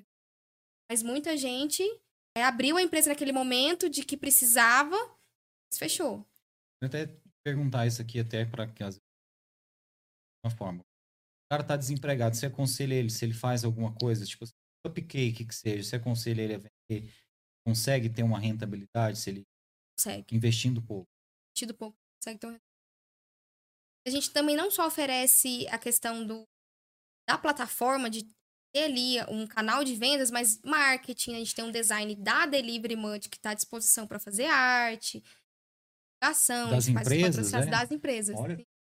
Então, teve muita empresa que eu não tenho dinheiro para fazer logo. Me dá mais ou menos a ideia de como você quer trabalhar, que a gente, o design desenhou toda a logo, começou a divulgar. Nossa, que legal essa empresa de vocês. Muito interessante mesmo. E uma última coisa que eu queria perguntar. De onde que veio essa sacada de mexer com a entrega antes da pandemia? Foi uma coincidência, Anne? Foi coincidência. Não tinha nem essa ideia que surgiria uma pandemia. Foi em 2019. A gente comprou, foi pro Sul, lá no Sul, fez curso. A gente lançou a empresa, um mês depois veio a pandemia. Tá vendo? Tá vendo? Eu queria ter investido em álcool em gel e máscara e luva antes da pandemia. Eu comprado um caminhão de máscara. Mas isso é muito interessante porque muitas pessoas contaram histórias, né? Assim, que foi um acaso que começaram a mexer com alguma coisa que bombou. Eu tenho um amigo que ele começou a mexer com entrega também há pouco tempo, assim, antes de começar a pandemia. E hoje ele tem 8 funcionários, cara, trabalhando com ele, só fazendo entrega. Então, assim, foi uma sacada também, porque quando ele se dispôs a fazer isso... Talvez ele foi até mal visto. Né? Por que ele não faz outra coisa? E hoje, velho, se brincar, tem entregador aí que tá tirando o canal liberal aí, que é contador, que é advogado. Que é advogado, né? De verdade, eu falo por experiência própria. Pelo menos se você ganha R$30 por dia, pelo menos todo dia o dinheiro tá pago na conta, né? Eu já fiz as contas aqui, rapaz, só não sai entregando os negócios aí, porque meus clientes vão me danar comigo. Aí, entrega. Não, o Jay trabalha na noite, não dá pra ele fazer isso daí. Mas vocês trabalham exclusivamente com comida? A entrega de comida ou não? Não. O diferencial da Delivery é porque ela trabalha outras vertentes, né? Lá dentro tem farmácia, tem supermercado. Conseguiu liberação agora pra pet shop, então a gente tá buscando novos parceiros. Pode colocar loja de roupa. Eu posso mandar buscar meu cachorrinho, que você sai carregando ele aí, leva ele pra dar banho e traz ele de volta? Isso. Sério? Tem como colocar isso no aplicativo. Então, é um aplicativo que você consegue comprar tudo ali dentro. A gente tá buscando parceiros na cidade para que abrace essa causa também, né? Porque acaba que é o futuro, né? O futuro essa venda tecnológica, né? Tudo na palma da mão, pelo celular. Acho que as pessoas assistindo a gente é adulto. Eu faço quero vender. Não conheço. Eu acho que o Tiry tá começando a fazer mini pizza. Tá pensando em abrir um negócio. Gente, a gente um dia tem que comer a mini pizza do Tiry. Nós vamos fazer a mini pizza aqui. Aí, se quem for ouvinte, né, do Tudo em Um Podcast ou o nosso Telespec, vai ter desconto. Mas, por exemplo, a pessoa faz isso, mas ela não conhece nenhum entregador, ela não sabe onde vende as embalagens, vocês arrumam até um entregador para pessoa? Sim, a gente faz indicação de tudo. Aí, no caso, por exemplo, esse entregador, ele não vai ser funcionário da pessoa, ele vai prestar o serviço, quando tiver a demanda. Isso. Quando, por exemplo, teve um chamado, tu avisa ele, ele vai fazer, tipo um Uber. Isso, exatamente. Fica essas empresas que não têm vínculo empregatício, tanto é que a maioria são empresas pequenas, ele não consegue manter um entregador, manter funcionário, ainda mais em dias que podem ser muito bons e dias ruins. Algumas empresas parceiras nossas para prestar esse tipo de serviço. É porque tem uns mesmo que só faz no final de semana, porque dia de semana trabalha, né? A pessoa que quer começar a trabalhar com vocês, o que é que ela deve fazer? Como é que ela entra em contato com vocês? Se tem um site, liga, como é que faz? É, pelas redes sociais ou pelo site da Delivery Much. É só mandar o telefone. Isso que a gente... Aí, ó, você que estiver ouvindo aí, se quiser começar a expandir o seu negócio, levar para o mundo das entregas aí. Eu vou comer as mini pizzas. Fala aí, Joana. Acho que eu já vou sair daqui com um parceiro. Tá vendo? Né? Tá vendo? Coisa, tem um Evandrão que pode ser entregador. O Evandrão conhece a cidade inteira. O Evandrão, assim como meu pai, ele é leiturista, do demais, não tem uma... O Evandrão, ele é leiturista do demais, então, tipo assim... Você fala assim, Evandrão, eu passei hoje ali tinha a placa quebrada na Nova Vila, né? Eu vi lá também. O dia que eu falei pra ele onde que eu ia morar, eu ia morar ali na Rua H, na qual quadra? A 13 ou a 14? Se for a 13, irmão, lá falta água, viu? Sabe de tudo, sabe de tudo. Mandar um salve aqui pro Alexander Barcelos, Matheus Rodrigues, tá mandando um abraço aqui pro Marlin. E o Cris Nogueira. Eles estão mandando aqui uns limão aqui, mano. Tem alguma referência pra você? É, o pessoal do Lemon que tá assistindo. Ah, o pessoal do Lemon. Os caras do Lemon, né? Alexander, Cris. Ó, mandar um salve, então, pros caras do Lemon. A gente quer trazer vocês aqui, que estão empreendendo aí na nossa cidade. São caras de fora? Não são de Caldas, não? Sim, O secretário é o Alex, né? Ele é do Rio de Janeiro. Fazer um pouquinho da cultura e do conhecimento. Não, é muito bom, comi um hambúrguer lá, uma delícia e barato, velho. Você tem que fazer uma roda de samba, então, num dia de domingo aí, né? Com feijoada, com batucada, né, cara? É massa mesmo, viu? Um churrascão. Eu acho isso muito legal. Mandar um abraço pro pessoal do Lemon, né? Que tá acreditando aí nesse segmento dos eventos. Essa galera aí tá muito castigada. Então, desde o cara que conserta o som, desde o cara que aluga a tenda, né? Todas essas pessoas precisam mesmo. Então, parabéns aí por você estar investindo nessa área, né? E, né, muito legal aí os drinks de vocês, a gastronomia de vocês. Obrigado por estar acompanhando a gente. Logo vocês vão pegar os contatos com a Anne para chamar vocês aí. E, Anne, além do delivery, você tem a autoescola, mas tem uma parada aí também, né, que você é profissional liberal. O que a sua profissão faz? Explica pra gente. Como diretora e instrutora, lá de Minas Gerais, surgiu essa oportunidade de ir para a autoescola aqui, de virar só. A gente acabou trazendo um pouco da cultura de vendas que a gente tem lá. E com essas mudanças todas, eu acabo tendo uma empresa. Eu acho que a Receita Federal até é meio confusa com a minha empresa, porque tá lá DJ, shows e eventos, relacionado a trânsito, consultoria ambiental, né, por causa da formação. Então, assim, uma empresa que faz um monte de coisa. Cuidado pra você não cair na operação faz tudo, viu? Porque aqui em Caldas Novas tem uma empresa que faz isso aí, foi investigada. Não, mas a Anne faz isso licitamente. Legalmente. Tem formação. Não tem contratos públicos nem nada. Tem formação em todas as áreas, por incrível que pareça, apesar de ser... Com 25 anos. Apesar de ser vertentes totalmente nada a ver uma com a outra. Tem formação em todas elas. Como é que você, com 25 anos, tem tanta formação? Aí eu comecei a estudar desde cedo, sem fazer muito curso. Eu paixão por estudar. Então, além dessa, todas essas carreiras, eu ainda tenho vontade de voltar para a universidade, fazer um mestrado, fazer um doutorado. Olha só. Você tem vontade de dar aula em faculdade? Tem. Apesar que eu não sei se o pessoal vai me dar muita credibilidade, né? Pequenininha, cara de criança. Ah, não. Mas... sobe na mesa. A gente tem professora que não subia na mesa, sapateava. É, tem isso, né? Sua mãe foi professora? É professora? Sim, minha mãe é professora. Já há 14 anos que ela é professora universitária. O pai já era professor de escola e hoje de trânsito. Mas os dois, né? Mandar um abraço inteira... aí pra Neide, pra mãe dela. Super gente fina. Trabalhei com ela no grupo Rio Quente Resorts durante um tempo lá. Mas gente finíssima ela, viu? Professora é sempre assim. Minha mãe é professora também. Sempre quer plantar a sementinha do filho da aula, nem que seja nenhum. Só pra ter experiência. Ela já é professora, né? Fala instrutora, mas ela dá aula na escola, né? Ensina a pessoa a dirigir, né? Exerce essa questão da instrução ou você não tem tempo pra dar a instrução? Duas vezes ao mês, ou até mais, lá na autoescola a gente dá aula de reforço dos nossos alunos. Também quando é agendado. Eu acabo dando aula também. O pessoal que tá ali tirando carteira, vai fazer a prova de formação. Aqueles cursos de formação que a gente fica lá um final de semana inteiro. Uhum. Você também é professora lá. Sim. Mas isso é interessante, cara, porque tem uns professores que eles conseguem tranquilizar o aluno. Você conhece o Elcione?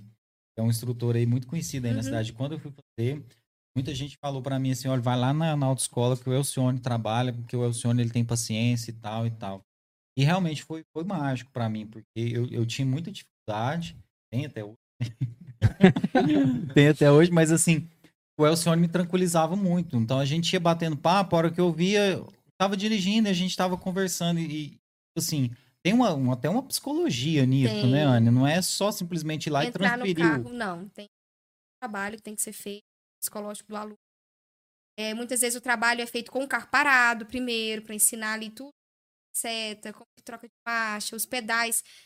Ocorre muito nas primeiras aulas do pessoal trocar o pedal. Você freia, ele acelera. Por sorte do instrutor, tem um pedalzinho ali do lado para controlar. Assim, esse trabalho psicológico é muito maior em si do que realmente a técnica em Então tem que ser realmente bem tranquilo, falar baixinho, porque senão não dá certo. Eu tirei carteira lá em Goiânia, o primeiro instrutor que eu peguei, até te pedi depois pra autoescola mudar, que eu tive umas aulas com ele.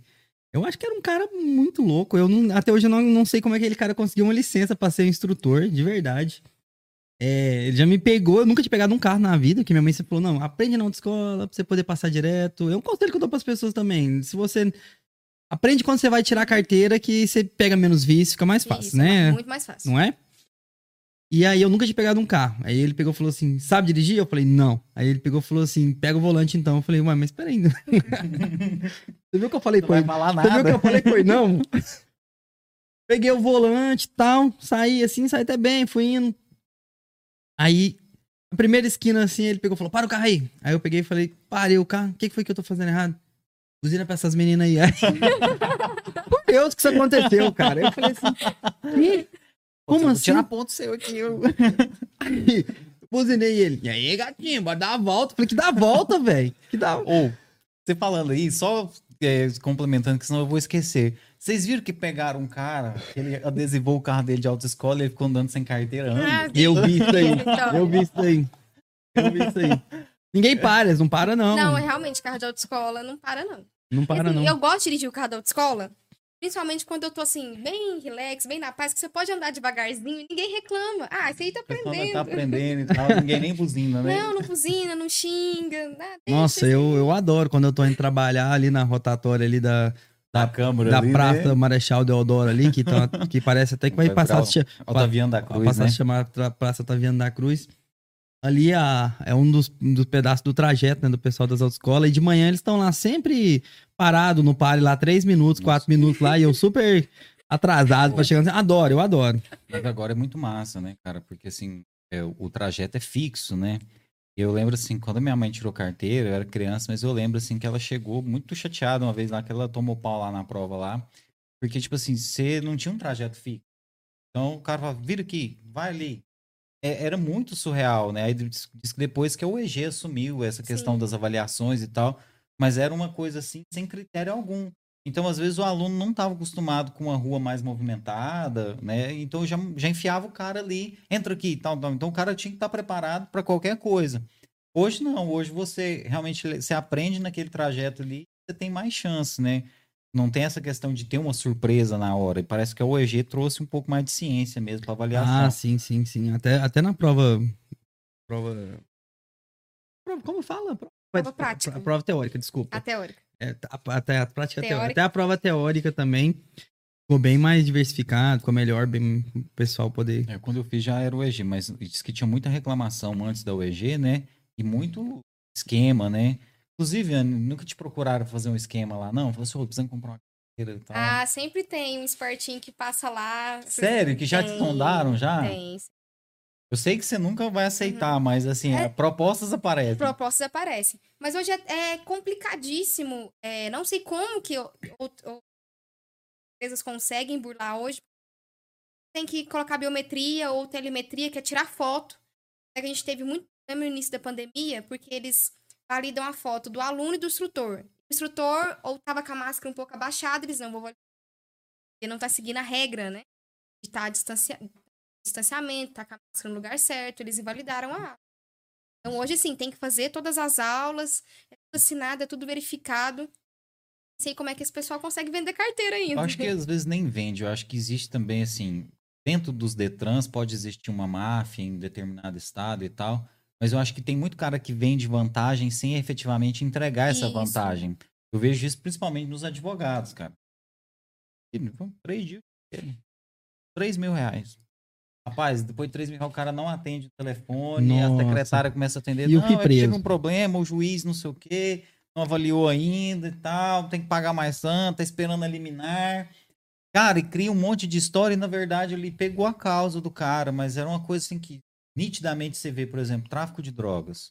O cara não consegue responder o processo de liberdade. Então, se você falar que num tráfico de drogas você vai tirar a pessoa no dia seguinte, você vai estar mentindo. Tem que ser uma situação muito, muito inusitada para a pessoa não sair por excesso de prazo, etc. Então, os advogados fazem isso. Então, eu acredito, Anne, que talvez pode ser uma situação assim de uma pessoa mal intencionada talvez vende uma facilidade que não vai existir. Fala, não, o tutor lá já está avisado lá já. Então, ah, meu instrutor me bombou. Não, na hora eles mudou lá. O avaliador, né? Mudou lá, você não viu? Então, mandaram o outro vir lá na hora, cara. É, tem a questão seguinte, verificou-se mais em Minas, aqui eu não... Caso assim, e a pessoa chegar, tá com a carteira, querer renovar. Aí você vai dentro do Detran, procurar o pontuário da pessoa, não existe. Não tem documentação nenhuma. Emitiram só o papel. Então, realmente, a polícia até parar e só olhar o papel, tá certo. Mas você vai consultar o sistema, a pessoa nunca tirou carteira, não existiu ali. Assim, eu acho que ainda tem formas de corrupção aí, mas tá ficando bem complicado. Isso é muito grave, porque conhecido a carteira D comprada. Tem a carteira categoria B, né, e tirou a D. E acabou que, na ocasião da vida, ele trabalhar com o caminhão e acabou se acidentando. E a gente acredita muito nisso, porque ele realmente não tinha... Ele faleceu? Infelizmente, ele não tinha expertise para estar ali fazendo aquilo, sabe?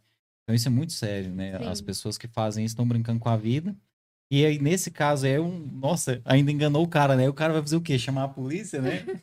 Cara, eu quando fui tirar a carteira de moto, a minha vida é uma tragédia atrás da outra. Um podcast da vida do Marlos ainda. Cara, eu tirei... lá perto... A vida do Marlos é um podcast. Eu não sei se é no Parque Oeste Industrial ou se é no Capoava, lá em Goiânia, onde que fica o lugar de treino de moto lá, né? Eles me deram o endereço pra... Só que de moto eu já andava de moto desde os 13 anos. Era comum aqui em Caldas Novas você andar, garele, bizinha... E aí eu fui tirar a carteira lá em Goiânia, o cara perguntou, sabe andar de moto? Dessa vez eu falei com propriedade, sei andar de moto. Moto eu sei. Aí o cara me deu 2 aulas de moto. Fiz as 2 aulas. Aí no outro dia eu fui lá fazer mais 2 aulas. Fiz a primeira aula. Nessa época não tinha esse negócio de biometria, não tinha toda essa... E eu sou a favor desse sistema que tem hoje, até pra evitar acidentes. As pessoas acham que isso é só pra ganhar dinheiro. Não é, gente. A gente vê que muito acidente acontece por falta de conhecimento, né? Aí eu fiz uma aula, o cara falou, cara, o trajeto já tá ok, sua estabilidade tá ok, tá tudo tranquilo. Quer aprender a empinar a moto, mano? Sério, mano. Tô falando sério, cara. Aprendi a empinar a moto dentro da autoescola com o instrutor, mano. Me ensinou a empinar a moto e tal. Peguei o negócio lá, falei, ó, mãozão, tal, não sei o quê. Aí eu tinha pagado 10, você podia pagar na época 10 aulas de moto. Eu tinha pagado 10 aulas, né? Fiz 4. E ele pegou e falou assim, ó, volta semana que vem que eu vou ensinar você a dar grau. É, empinar com a roda de trás. Falei, mas eu tenho que voltar? Era longe pra caramba de onde eu morava lá em Goiânia. Falei, não, se você quiser, não precisa não. Falei, porque eu nunca vou fazer trem, cara, que eu gosto mais do meu rosto, sabe? É meio que uma coisa minha mesmo. Aí nunca mais voltei. Fiz só essas 4 aulas. Passei de primeira na carteira de moto, assim. Foi bem tranquilo. Mas é uma coisa que me marcou muito, que eu aprendi a empinar a moto na autoescola, mano. O cara falou, ó, vai soltando a embreagem, acelerador, agora você acelera de uma vez, joga o corpo pra trás. Muito legal, cara. Eu comprei a moto, eu não tinha carteira, não. Então, quando eu fui tirar a carteira de moto foi de primeira, mas carro, irmão, carro deu trabalho, viu? O Elcione aí penou pra me ensinar, viu, velho? Foram umas 3. Foi na terceira prova, no terceiro exame que eu passei. Eu ficava indignado, cara, que a aula na autoescola era, tipo assim, era R$25 na época, X, né? E aí, tipo assim, aí no dia da prova eu ficava 15 minutos dentro do carro, eu pagava quase 100 conto, velho. Assim, velho, eu ficava 1 hora dentro desse carro com o professor, cara. Não tô criticando vocês, viu?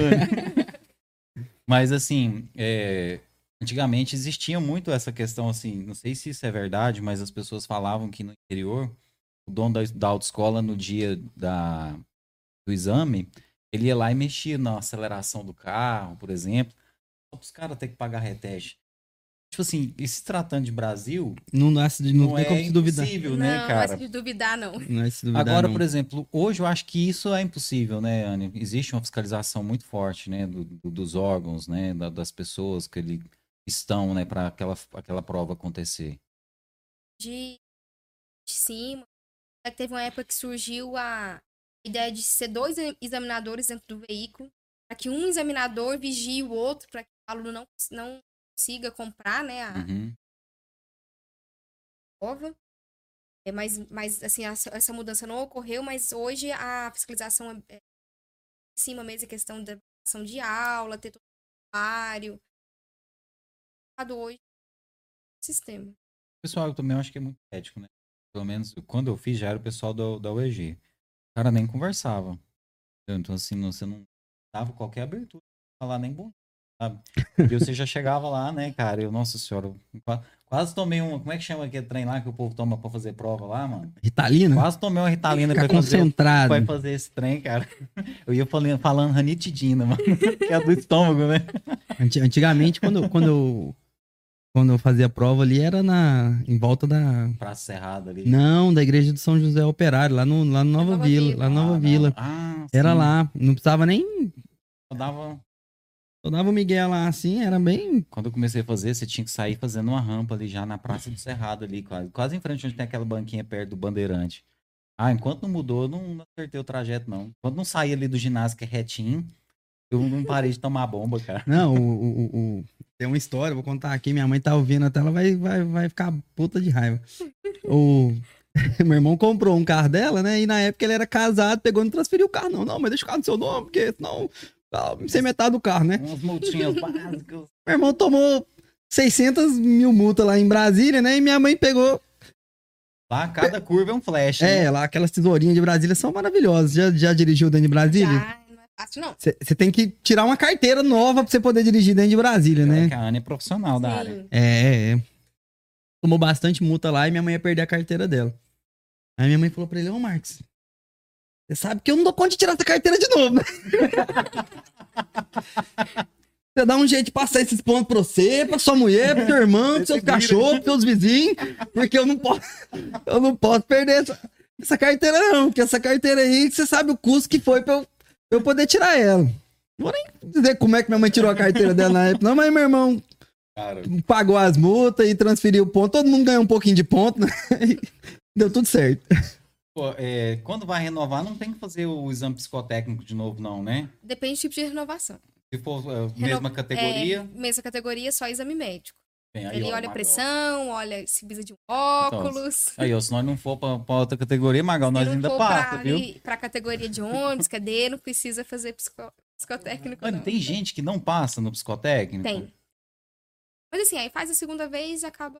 Assim. Mas já aconteceu de alguém assim, velho, não conseguir passar na discoteca ou não... De forma nenhuma, já. Você já viu isso? Já. E gente que não conseguia ser aprovado na prova prática? Isso muito. Em hipótese alguma? Gente que realmente é muito nervosa, não consegue passar, ou realmente não consegue aprender a dirigir. Habilidade nenhuma pra dirigir. E não consegue passar na prova. Assim, eu acho que também dirigir é um conhecimento que tem que treinar bastante, tem que ter técnica. A gente, vocês falando aí de reprovação, eu, filha de instrutora, né, de instrutor de autoescola, né, a família toda dona de autoescola, eu reprovei na prova prática de carro. Eu passei de primeiro. Mas ali, o meu problema foi que eu era, assim, sou filha de instrutor, tem que fazer tudo muito correto. Então, eu fiz uma baliza, achei que estava muito distante, vou corrigir. Tentei corrigir, deu errado. Você perdeu o ponto. Acabei encostando a baliza, provei ali. É o perfeccionismo, né? A pressão, né? Até que o examinador que estava do lado de fora do veículo deitou no ouvido e falou assim, sua baliza estava perfeita, por que você saiu? Então, muitas vezes... Aí você já saiu péssima, né? Não saí, levei o carro embora. Tem que andar de 40 km por hora, eu já estava na de 60. Então, assim, eu acho que dirigir também não é só a parte técnica, tem a parte psicológica. Não só para tirar a carteira, quanto para dirigir no dia a dia. Acho que muitas vezes ocorre acidente aí, porque você acabou tendo uma casa, tá muito atento ao trânsito, acaba encostando no veículo. A parte psicológica influencia muito. Eu sempre falo que saber conduzir um veículo é muito, muito difícil saber dirigir. Muito diferente saber dirigir. O sistema brasileiro, para mim, falha em vários aspectos. Por exemplo, carteira de moto. Eu acho que a carteira de moto ela deveria ser especificada pela cilindrada da moto que a pessoa fosse andar.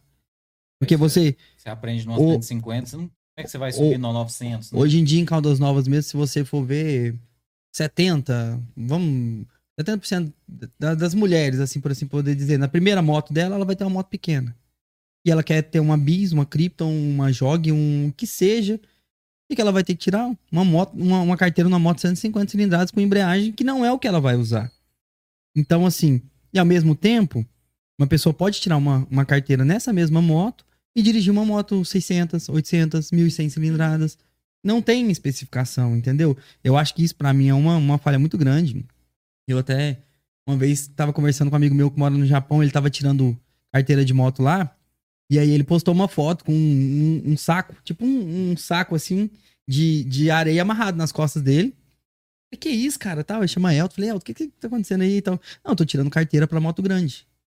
E aí eu preciso simular o peso, eles me dão um aparato pra simular o peso do passageiro. Porque eu tenho que saber fazer uma curva... E eu tenho... Considerando o peso do passageiro. Sim, e o trajeto, ele chega a um ponto que ele tem que passar de 120 km por hora... um passageiro nas costas e ele tem que fazer a inclinação da moto. E eu falei assim, eu falei, cara, olha aqui, como que é engraçado, né? O cara dirige uma 150, faz uns oitinhos lá e umas curvinhas, o cara pode pegar uma 1.100 e... Cara, isso aí que tá falando tem todo sentido, porque eu não sei se vocês lembram, em Morrinhos, teve um cara que foi testar uma moto, não me recordo, mas era uma moto assim de 900, 1.100 cilindradas, e aí ele foi testar essa moto. Levaram essa moto, salvo engano, de outra cidade. O cara, na primeira avenida ali, ele saindo lá pra Morrinhos, ali pro aeroporto, quem é da cidade de Morrinhos sabe. Ele voltou, fez uma curva lá, cara, ele não conseguiu controlar a moto e foi jogado contra um poste e o corpo dele foi partido ao meio. Cara, surreal, isso aconteceu em Morrinhos. Eu lembro desse caso, né? E aí, tipo assim, é justamente desse jeito aí que você tá falando, Marlos. Esse cara, ele não tinha preparação pra subir naquela moto. O cara tira tira uma carteira hoje, ele coloca... Ele chega a colocar a terceira marcha pra tirar uma carteira de um carro? Não chega. Só na segunda não fica, né? E aí ele pode no outro dia pegar uma Maserati e botar 300 km por hora na rodovia. Não pode, né? Não poderia, né? Não pode. Mas vamos dizer assim, ele pode andar numa rodovia, que algumas no Brasil atingem 120 km por hora. Ele pode andar 120 km por hora numa rodovia bem movimentada, sem conhecer... Entendeu? Por isso que eu falo que saber dirigir, saber conduzir um carro é coisa diferente. O que você acha que precisa de estar nesse negócio que você vê aí de autoescola? O que você acha que é o mais gritante, assim? Que, cara, isso aqui... Calma. Na minha opinião, essa parte de legislação de trânsito, conhecer a lei de trânsito, eu acho que ela falha. O pessoal, tipo, passa por cima. E realmente é muito importante, principalmente numa rodovia, né? Você vai dirigindo, às vezes a pessoa não entende aquela placa, curva, para que lado que é, eu tenho que reduzir a velocidade do veículo antes. Então, é um conhecimento que você conhece teoricamente. Você tem que saber as placas, tem que saber as leis. Essa questão do pessoal, questão de multa. Sofre um monte de multa e tem que ir lá corrigir, passar ponto para outro para não perder a carteira. Então, assim, eu acho que é muito falha essa questão da legislação. Tinha que ser cobrado mais. O curso, ele tinha que ser um pouco maior, um pouco mais específico. A prova um pouco mais difícil, porque a prova é até relativamente fácil. O pessoal sair pra rua realmente com conhecimento. As pessoas não conhecem as placas. Não. As placas, sinalização de trânsito dentro da cidade também. A maioria dos acidentes, se você for perguntar por que ocorreu, é porque a pessoa, eu não sabia que na rotatória aqui a preferência era de... Então, ocorre por causa de não conhecer a lei, porque tava todo mundo certinho dentro da velocidade correta, mas por não saber de quem era a preferência, eu acabei gerando um acidente. Aqui em Caldas tem uma cultura de praticamente, assim, mais de 50% dos motoristas, dos motociclistas não terem habilitação. Como é que você, profissional dessa área, vê isso? A gente fez um levantamento, acho que 70% ou 75% do município não... Assim, é um número assustador. Né? É muita gente sem carteira. Isso acaba atrapalhando o trânsito, gerando acidente, isso atrapalha a saúde pública. Sim, acidente que está gerando, pessoas morrendo, né? Que gera morte, que gera cirurgias, que além de... Poderia estar fazendo uma cirurgia letiva, mas estou fazendo uma cirurgia para corrigir a pessoa que sofreu um acidente de moto, por exemplo. Assim, o intuito é fazer esse trabalho e ter mais pessoas habilitadas no trânsito de Caldas. Isso vai até ajudar o trânsito, né? Que vai fluir melhor. Verdade. Os caras são muito mal educados, né? Esses dias eu estava indo a pé trabalhar. Cara, principalmente assim, os entregadores. É muito... Sei que os caras precisam fazer várias corridas, às vezes no intervalo do almoço, é um intervalo pequeno, ele tem que aproveitar. Mas, nossa, um entregador passou uma situação que, cara, sem brincadeira nenhuma, ele tava nos 160 por hora, a baixada ali do de Roma ali. Então, assim, é muito, muito surreal isso, parece, né? Que é sempre ali, né? Eu ia te falar, até que esses dias pra trás eu passei por um acidente, ali na frente do Hotel Triângulo, um entregador no chão. Assim, não é nada contra, eu sempre falo alguma coisa assim, e falo nada contra depois, mas... eu acho que é uma situação... Larga de ser isentão, Tiry. Acho que é uma situação que os caras têm que prestar mais atenção, porque, dependendo do caso, pode talvez gerar um prejuízo até pro dono da empresa, né? O cara é funcionário da empresa e tal. E, assim, às vezes as empresas não estão muito preocupadas na hora de contratar o cara, ver se ele tá com tudo em dia, né? É pra você ver, né? Como é que... Eu ia falar isso. São coisas totalmente diferentes, né? Mas acaba tendo um ponto de convergência, né? Vocês, quando estão conversando com os entregadores, vocês instruem sobre isso, dizer assim, toma cuidado com a sua segurança. Não adianta você querer fazer uma entrega em 3 minutos, se você vai ficar 2 horas no chão lá, todo quebrado, e depois passar 10 dias no hospital. Vocês instruem sobre isso? É uma preocupação que a gente tem ali desde o início da questão da fabricação do produto, tempo de entrega. Então, a gente calcula, você tem que calcular o tempo que seu produto vai ser produzido e o tempo que essa entrega vai ser. Não adianta você querer entregar seu produto no menor tempo, sempre que o seu produto não vai ter uma qualidade boa e o entregador vai correr risco. A gente explica isso para as empresas, né? Coloca um tempo maior. E a pessoa que vai pedir, ele tem ciência que vai demorar ali 1 hora para o produto chegar, ele não vai reclamar, ele não vai achar ruim. O entregador dele vai chegar lá com segurança. Às vezes também a gente explica a questão da logística, importantíssimo no negócio. Às vezes tem um pedido que foi feito depois, mas que está ali no meio do caminho, então que o entregador possa fazer aquelas 2 entregas, para ele não ter que ficar correndo tanto para poder... fazer todas as entregas daquela empresa. A gente orienta também que talvez coloque mais um. As empresas até têm entregador próprio e tem entregador extra, que ele chama, né, caso de necessidade. Uhum. Então a gente dá essa orientação também. Quando eu morei em São Paulo, eu conheci alguns entregadores lá. Eles tinham um mapa de entrega que parecia uma coisa de louco, você entender aquilo ali. É, tipo assim, o cara ia entregar um açaí na Moca, mas ele ia, antes do Morumbi, ele ia entregar um sanduíche e tal, não sei o quê.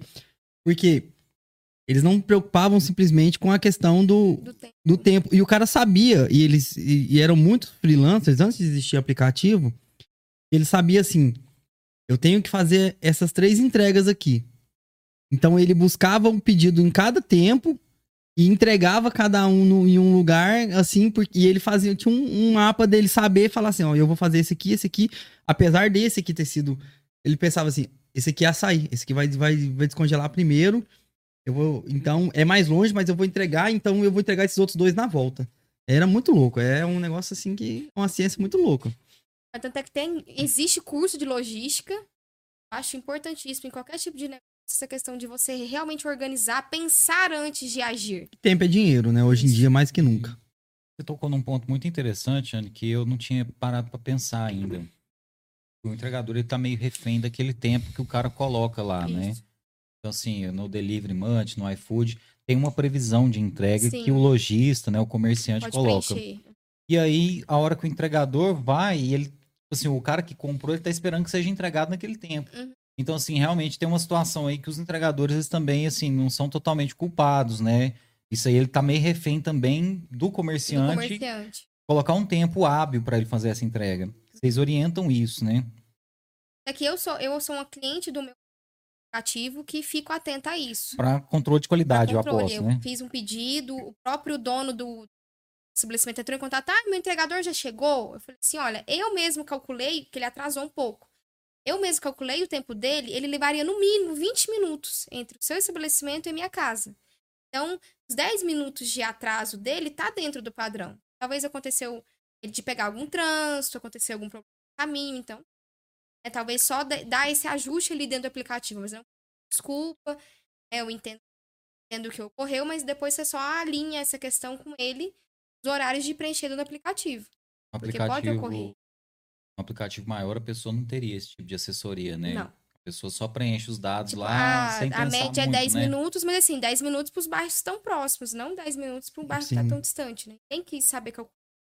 Uma das coisas que eu acho que a gente tem que ficar atento, nós como clientes, é nos adequar à nova cultura, à nova realidade que a gente tem hoje. Porque...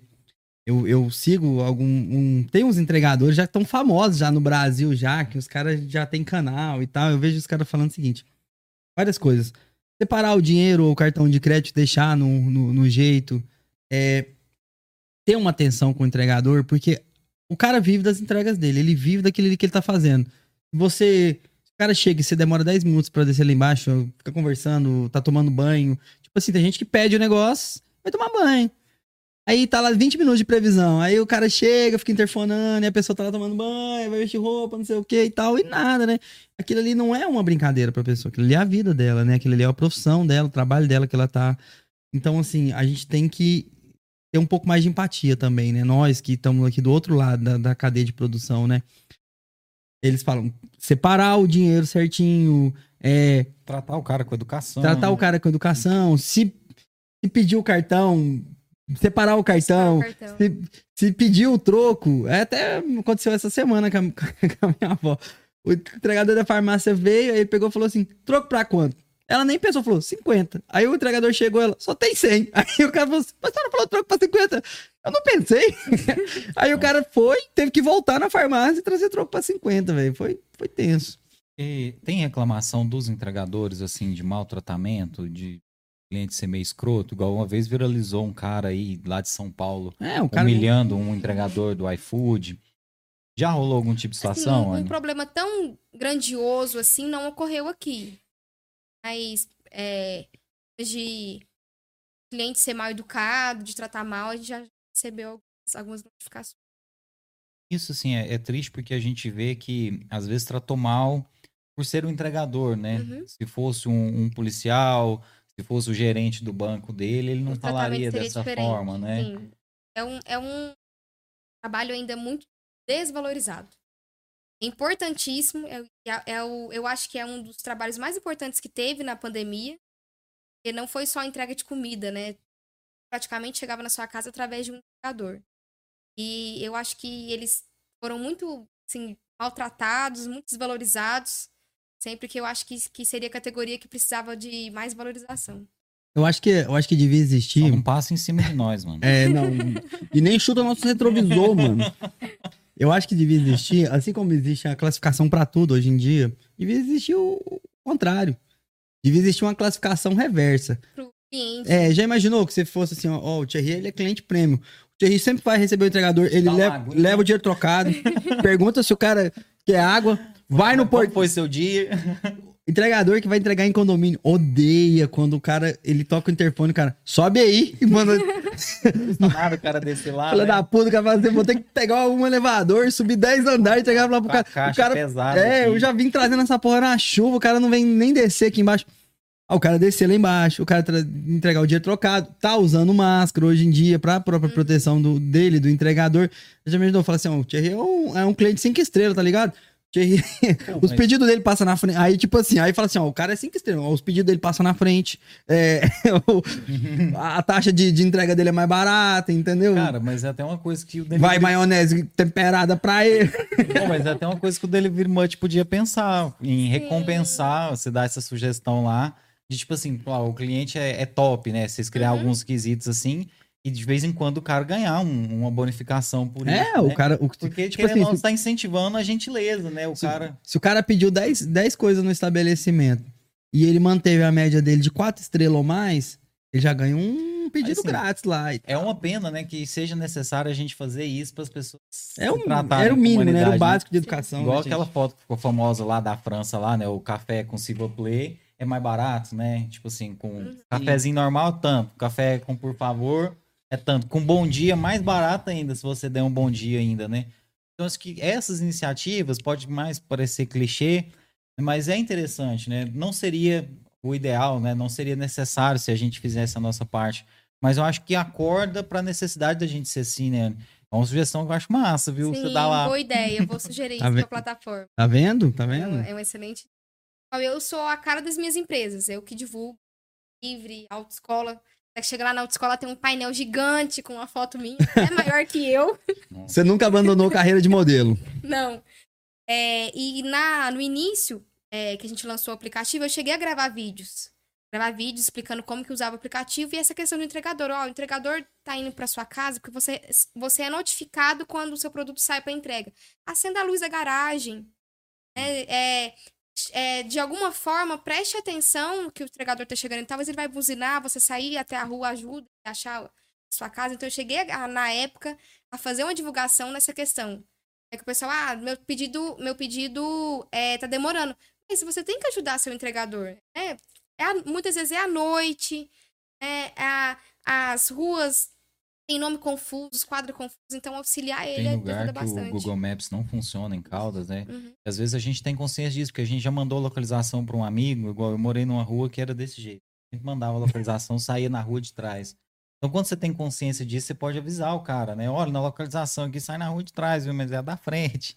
Então, assim, eu acho que são pequenas coisas mesmo, né, Anne? Nesse ponto aí, Anne, de outras profissões, antes da gente encerrar, acho que seria bom... a gente falar um pouquinho da carreira ambiental, só mesmo para a gente entender o que é mesmo, o que o cientista ambiental faz, né? E por que você foi levada para essa área aí? Foi uma influência aí da Mames? Sim, foi influência da mãe do meu pai. A mãe, ela é gerente da área ambiental, tá viva, uns bons anos, tem 24 anos. Não entrega, senão ela vai ficar brava, não vai falar quantos anos que ela tá trabalhando. Meu pai também sempre foi da área ambiental, ele teve uma ONG, tinha 2 aninhos, foi quando ele começou a ONG para cuidar do parque. Cara, já tinha uma ONG nessa época. Já tinha uma ONG, isso. Caldas é foda mesmo, Caldas é pioneira, né? Temos que trazer o pai dela aqui uma hora para falar da ONG, né? Porque é o parque, a Serra de Caldas que traz a benfeitoria da água termal, então acho que assim, ele tem que ser protegido, tem que ser cuidado, então desde essa época ele tinha essa ONG, essa questão. Então eu acho que os dois, na área ambiental, me influenciaram muito a escolha do curso. O intuito na época era passar para engenharia ambiental. Da minha mãe. Mas eu acabei caindo assim de paraquedas nas ciências ambientais, né, por querer estar em Goiânia, por ser uma cidade mais próxima. E me formei no curso, fiz monitoria, fiz bastante viagem. Eu podia fazer dentro da universidade, aproveitar da universidade, eu aproveitei. Tanto é que o meu TCC, ele é pioneiro no Brasil. Existem pouquíssimos estudos no Brasil igual o meu. E o meu estudo em si, ele é único. Eu estudei o Parque Estadual da Serra de Caldas. Foi até um custo, na época, milionário para a universidade, porque eu usei imagens de satélites cedidas pela NASA. Se fosse comprar essas imagens, assim, ficaria fortuna. Então, assim, o curso é mais voltado para a área científica, mas diferente, né, da engenharia ambiental, de outras áreas ambientais, na parte de pesquisa, de pesquisar solo, de pesquisar imagem de satélite. Eu fiz esse estudo e eu espero, com certeza, poder continuar dando andamento nesse estudo. Caldas Novas é uma cidade que é muito importante para mim. É importante que ela continue tendo o bem que é a água termal, então ter esses estudos e entregar isso para os empreendedores que utilizam dessa água, entender a importância que é cuidar, né, preservar. Ah, com certeza, você vai seguir, vai conseguir fazer seu mestrado, seu doutorado. Estamos torcendo aí, vamos vê-la ela longe ainda nessa área científica. Torcer para o Brasil, né, dar valor nesse potencial que a gente... O potencial ambiental é muito grande, né, Anne? Só que, assim, é uma desvalorização muito grande que a gente vê, né? Só em Caldas, no Brasil. Até, eu acho que até dos profissionais mesmo, né? As pessoas, quando falam, assim, que é ambientalista, a pessoa já tem uma noção errada, né? Ah, esse cara muda. E não é nada disso, né? Vocês estão fazendo um trabalho muito sério e científico, né? Um trabalho muito importante. Tanto é que o Brasil, ele depende 100% da natureza, né? A gente é agricultura é natureza, a produção industrial que a gente tem também ela é relacionada à natureza, os minérios que a gente importa, né? Exporta, a gente tira. Então, eu acho que deveria ser mais valorizado essa área. Eu acho uma coisa até interessante isso aí, né? A gente vê lá aquelas propagandas, água é pop, água é tudo, não sei o quê. Eles não explicitam, né? É que água depende de água, né? E depende... Não é que depende, tem que...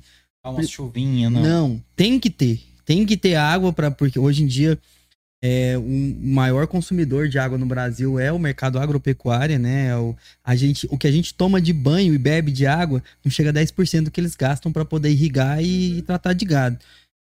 E na hora que se fala em preservação de nascente, as pessoas falam, tem que meter gado em tudo, meter pasto, meter soja para poder desenvolver a economia.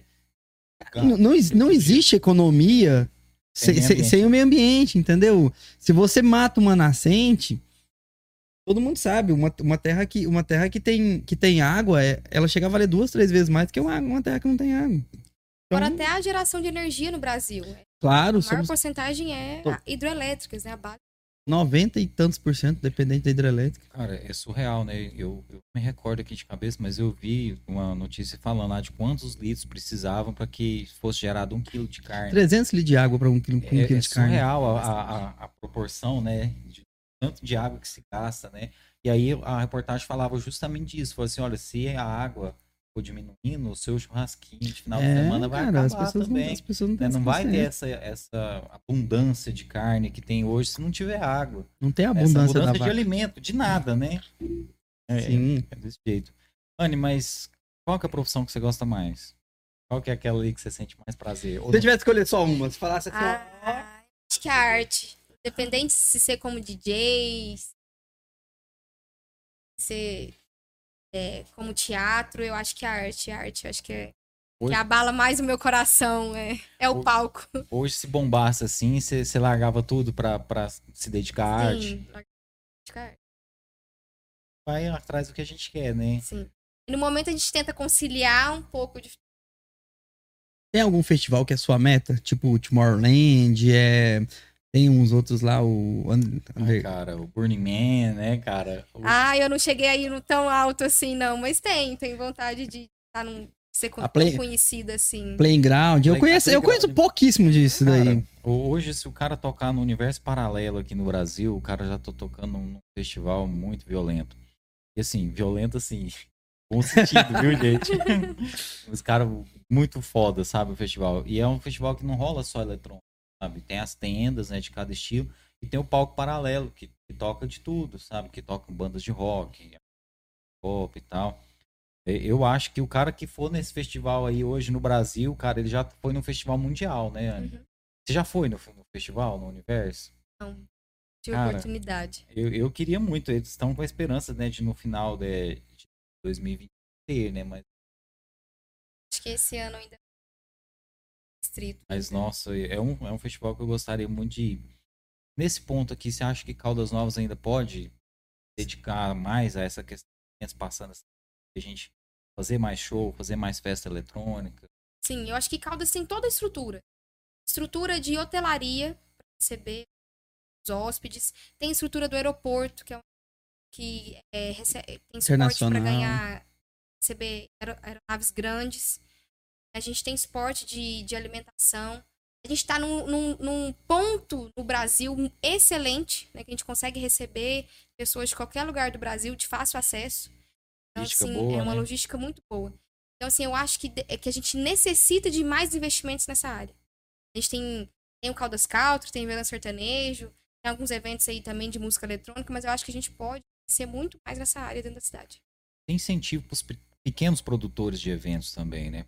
Tem muita gente aí que acaba movimentando a cena com festinha pequena, né? Que acaba sendo o que a gente tem no dia a dia, uhum, né? Porque os grandes eventos vêm para cá uma vez no ano, né? Igual rolou aquela weekend lá no Ecologic, depois já no ano seguinte já não rolou mais, depois já veio pandemia, né?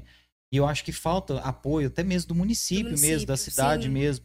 Porque, por exemplo, o organizador de evento, ele é marginalizado hoje. Por exemplo, cara, eu vou fazer uma festa numa chácara, eles já mandam lá a polícia, não sei o que, já achando que lá vai ter droga, vai ter arma. E nem sempre é assim. Eu sinto que os meus colegas que organizam eventos são marginalizados.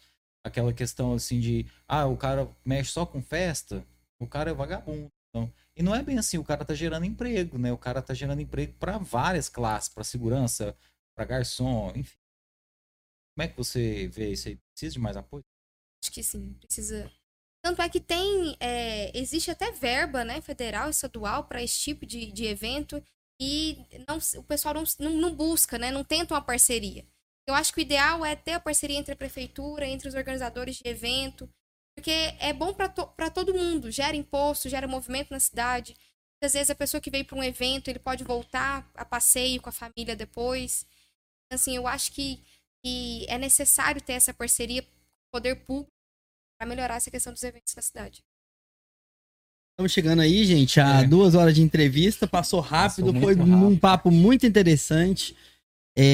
Obrigado, Tiry, por suas considerações sempre tão incisivas e corretas, e hoje, mais do que nunca, o Tiry, conhecedor do assunto, um DJ muito humilde na sua fala, mas um cara que já está no cenário de Caldas Novas já, tem um tempinho já. Todo mundo gosta, conhece o trabalho dele. Todo mundo que gosta não, viu, Marcos? Mas todo mundo conhece. Quem critica, fala mal, faz a fama do mesmo jeito. Assim, não, viu, gente? Marcos, você é muito bondoso, mas eu gosto muito. Eu gosto. Então vou dizer, eu gosto. Quem eu conheço gosta da música do Tiry. Tipo, o DJ Harry, que é nosso professor, cara. Um cara que tá sempre ensinando a gente aqui. Um cara que DJ sempre... Harry é um dos percussores em Caldas Novas. A gente vai trazer ele aqui ainda. Eu já falei pra ele. Falei, DJ, vou trazer você no podcast e tal. Ele falou, falar o quê? Falar o quê, velho? Assim, em 97, 99, você tava tocando aqui, mano. No auge. Mal tinha inventado as picape, o cara já tava tocando. Foi desse jeito mesmo. DJ Harry conta que ele tinha uma mobilete que ele vendeu pra comprar os toca-discos. Tá vendo? Então mandar um salve pro DJ Harry, pra todos os DJs, mano. Vai trazer um por um aqui, não dá para trazer todo mundo de uma vez. A gente trouxe a Anne, mas a gente vai trazer todo mundo aqui. E agradecer você, Anne, por ter aceitado o nosso convite. Fica à vontade para você fazer as suas considerações finais aí, agradecer quem você quiser. Pode falar do seu projeto lá no Lemon, no domingo, fica à vontade. Eu que agradeço pela oportunidade de estar aqui, dos muitos trabalhos que eu faço. Acho que, assim, é importantíssimo levar essa questão de empreendedorismo, da vontade do ser, né, para as outras pessoas, para influenciar as pessoas também a seguir a carreira que ela tem vontade, e não só a carreira que é necessário, né, para se se manter a vida, a família. Assim, eu agradeço muito por estar aqui. Agradeço também todo mundo que está aí assistindo, escutar depois. E falar para vocês, assim, me acompanhem lá nas redes sociais, né? Passa aí. Que é Anne Sates. @AnneSates no Instagram. E a gente, ele dá sempre uma diquinha de trânsito, tá fazendo propaganda do Delivery Much, dos eventos, né, que eu toco, desse novo projeto, né, lá no Lemon aos domingos, que são sunset temática, fazer um estilo de evento para a cidade que eu acho que precisa. Quero que todos os públicos da cidade também tenham acesso à música. Eu acho que música já tirou muita gente de problemas, né? De ter uma vida ruim, uma vida...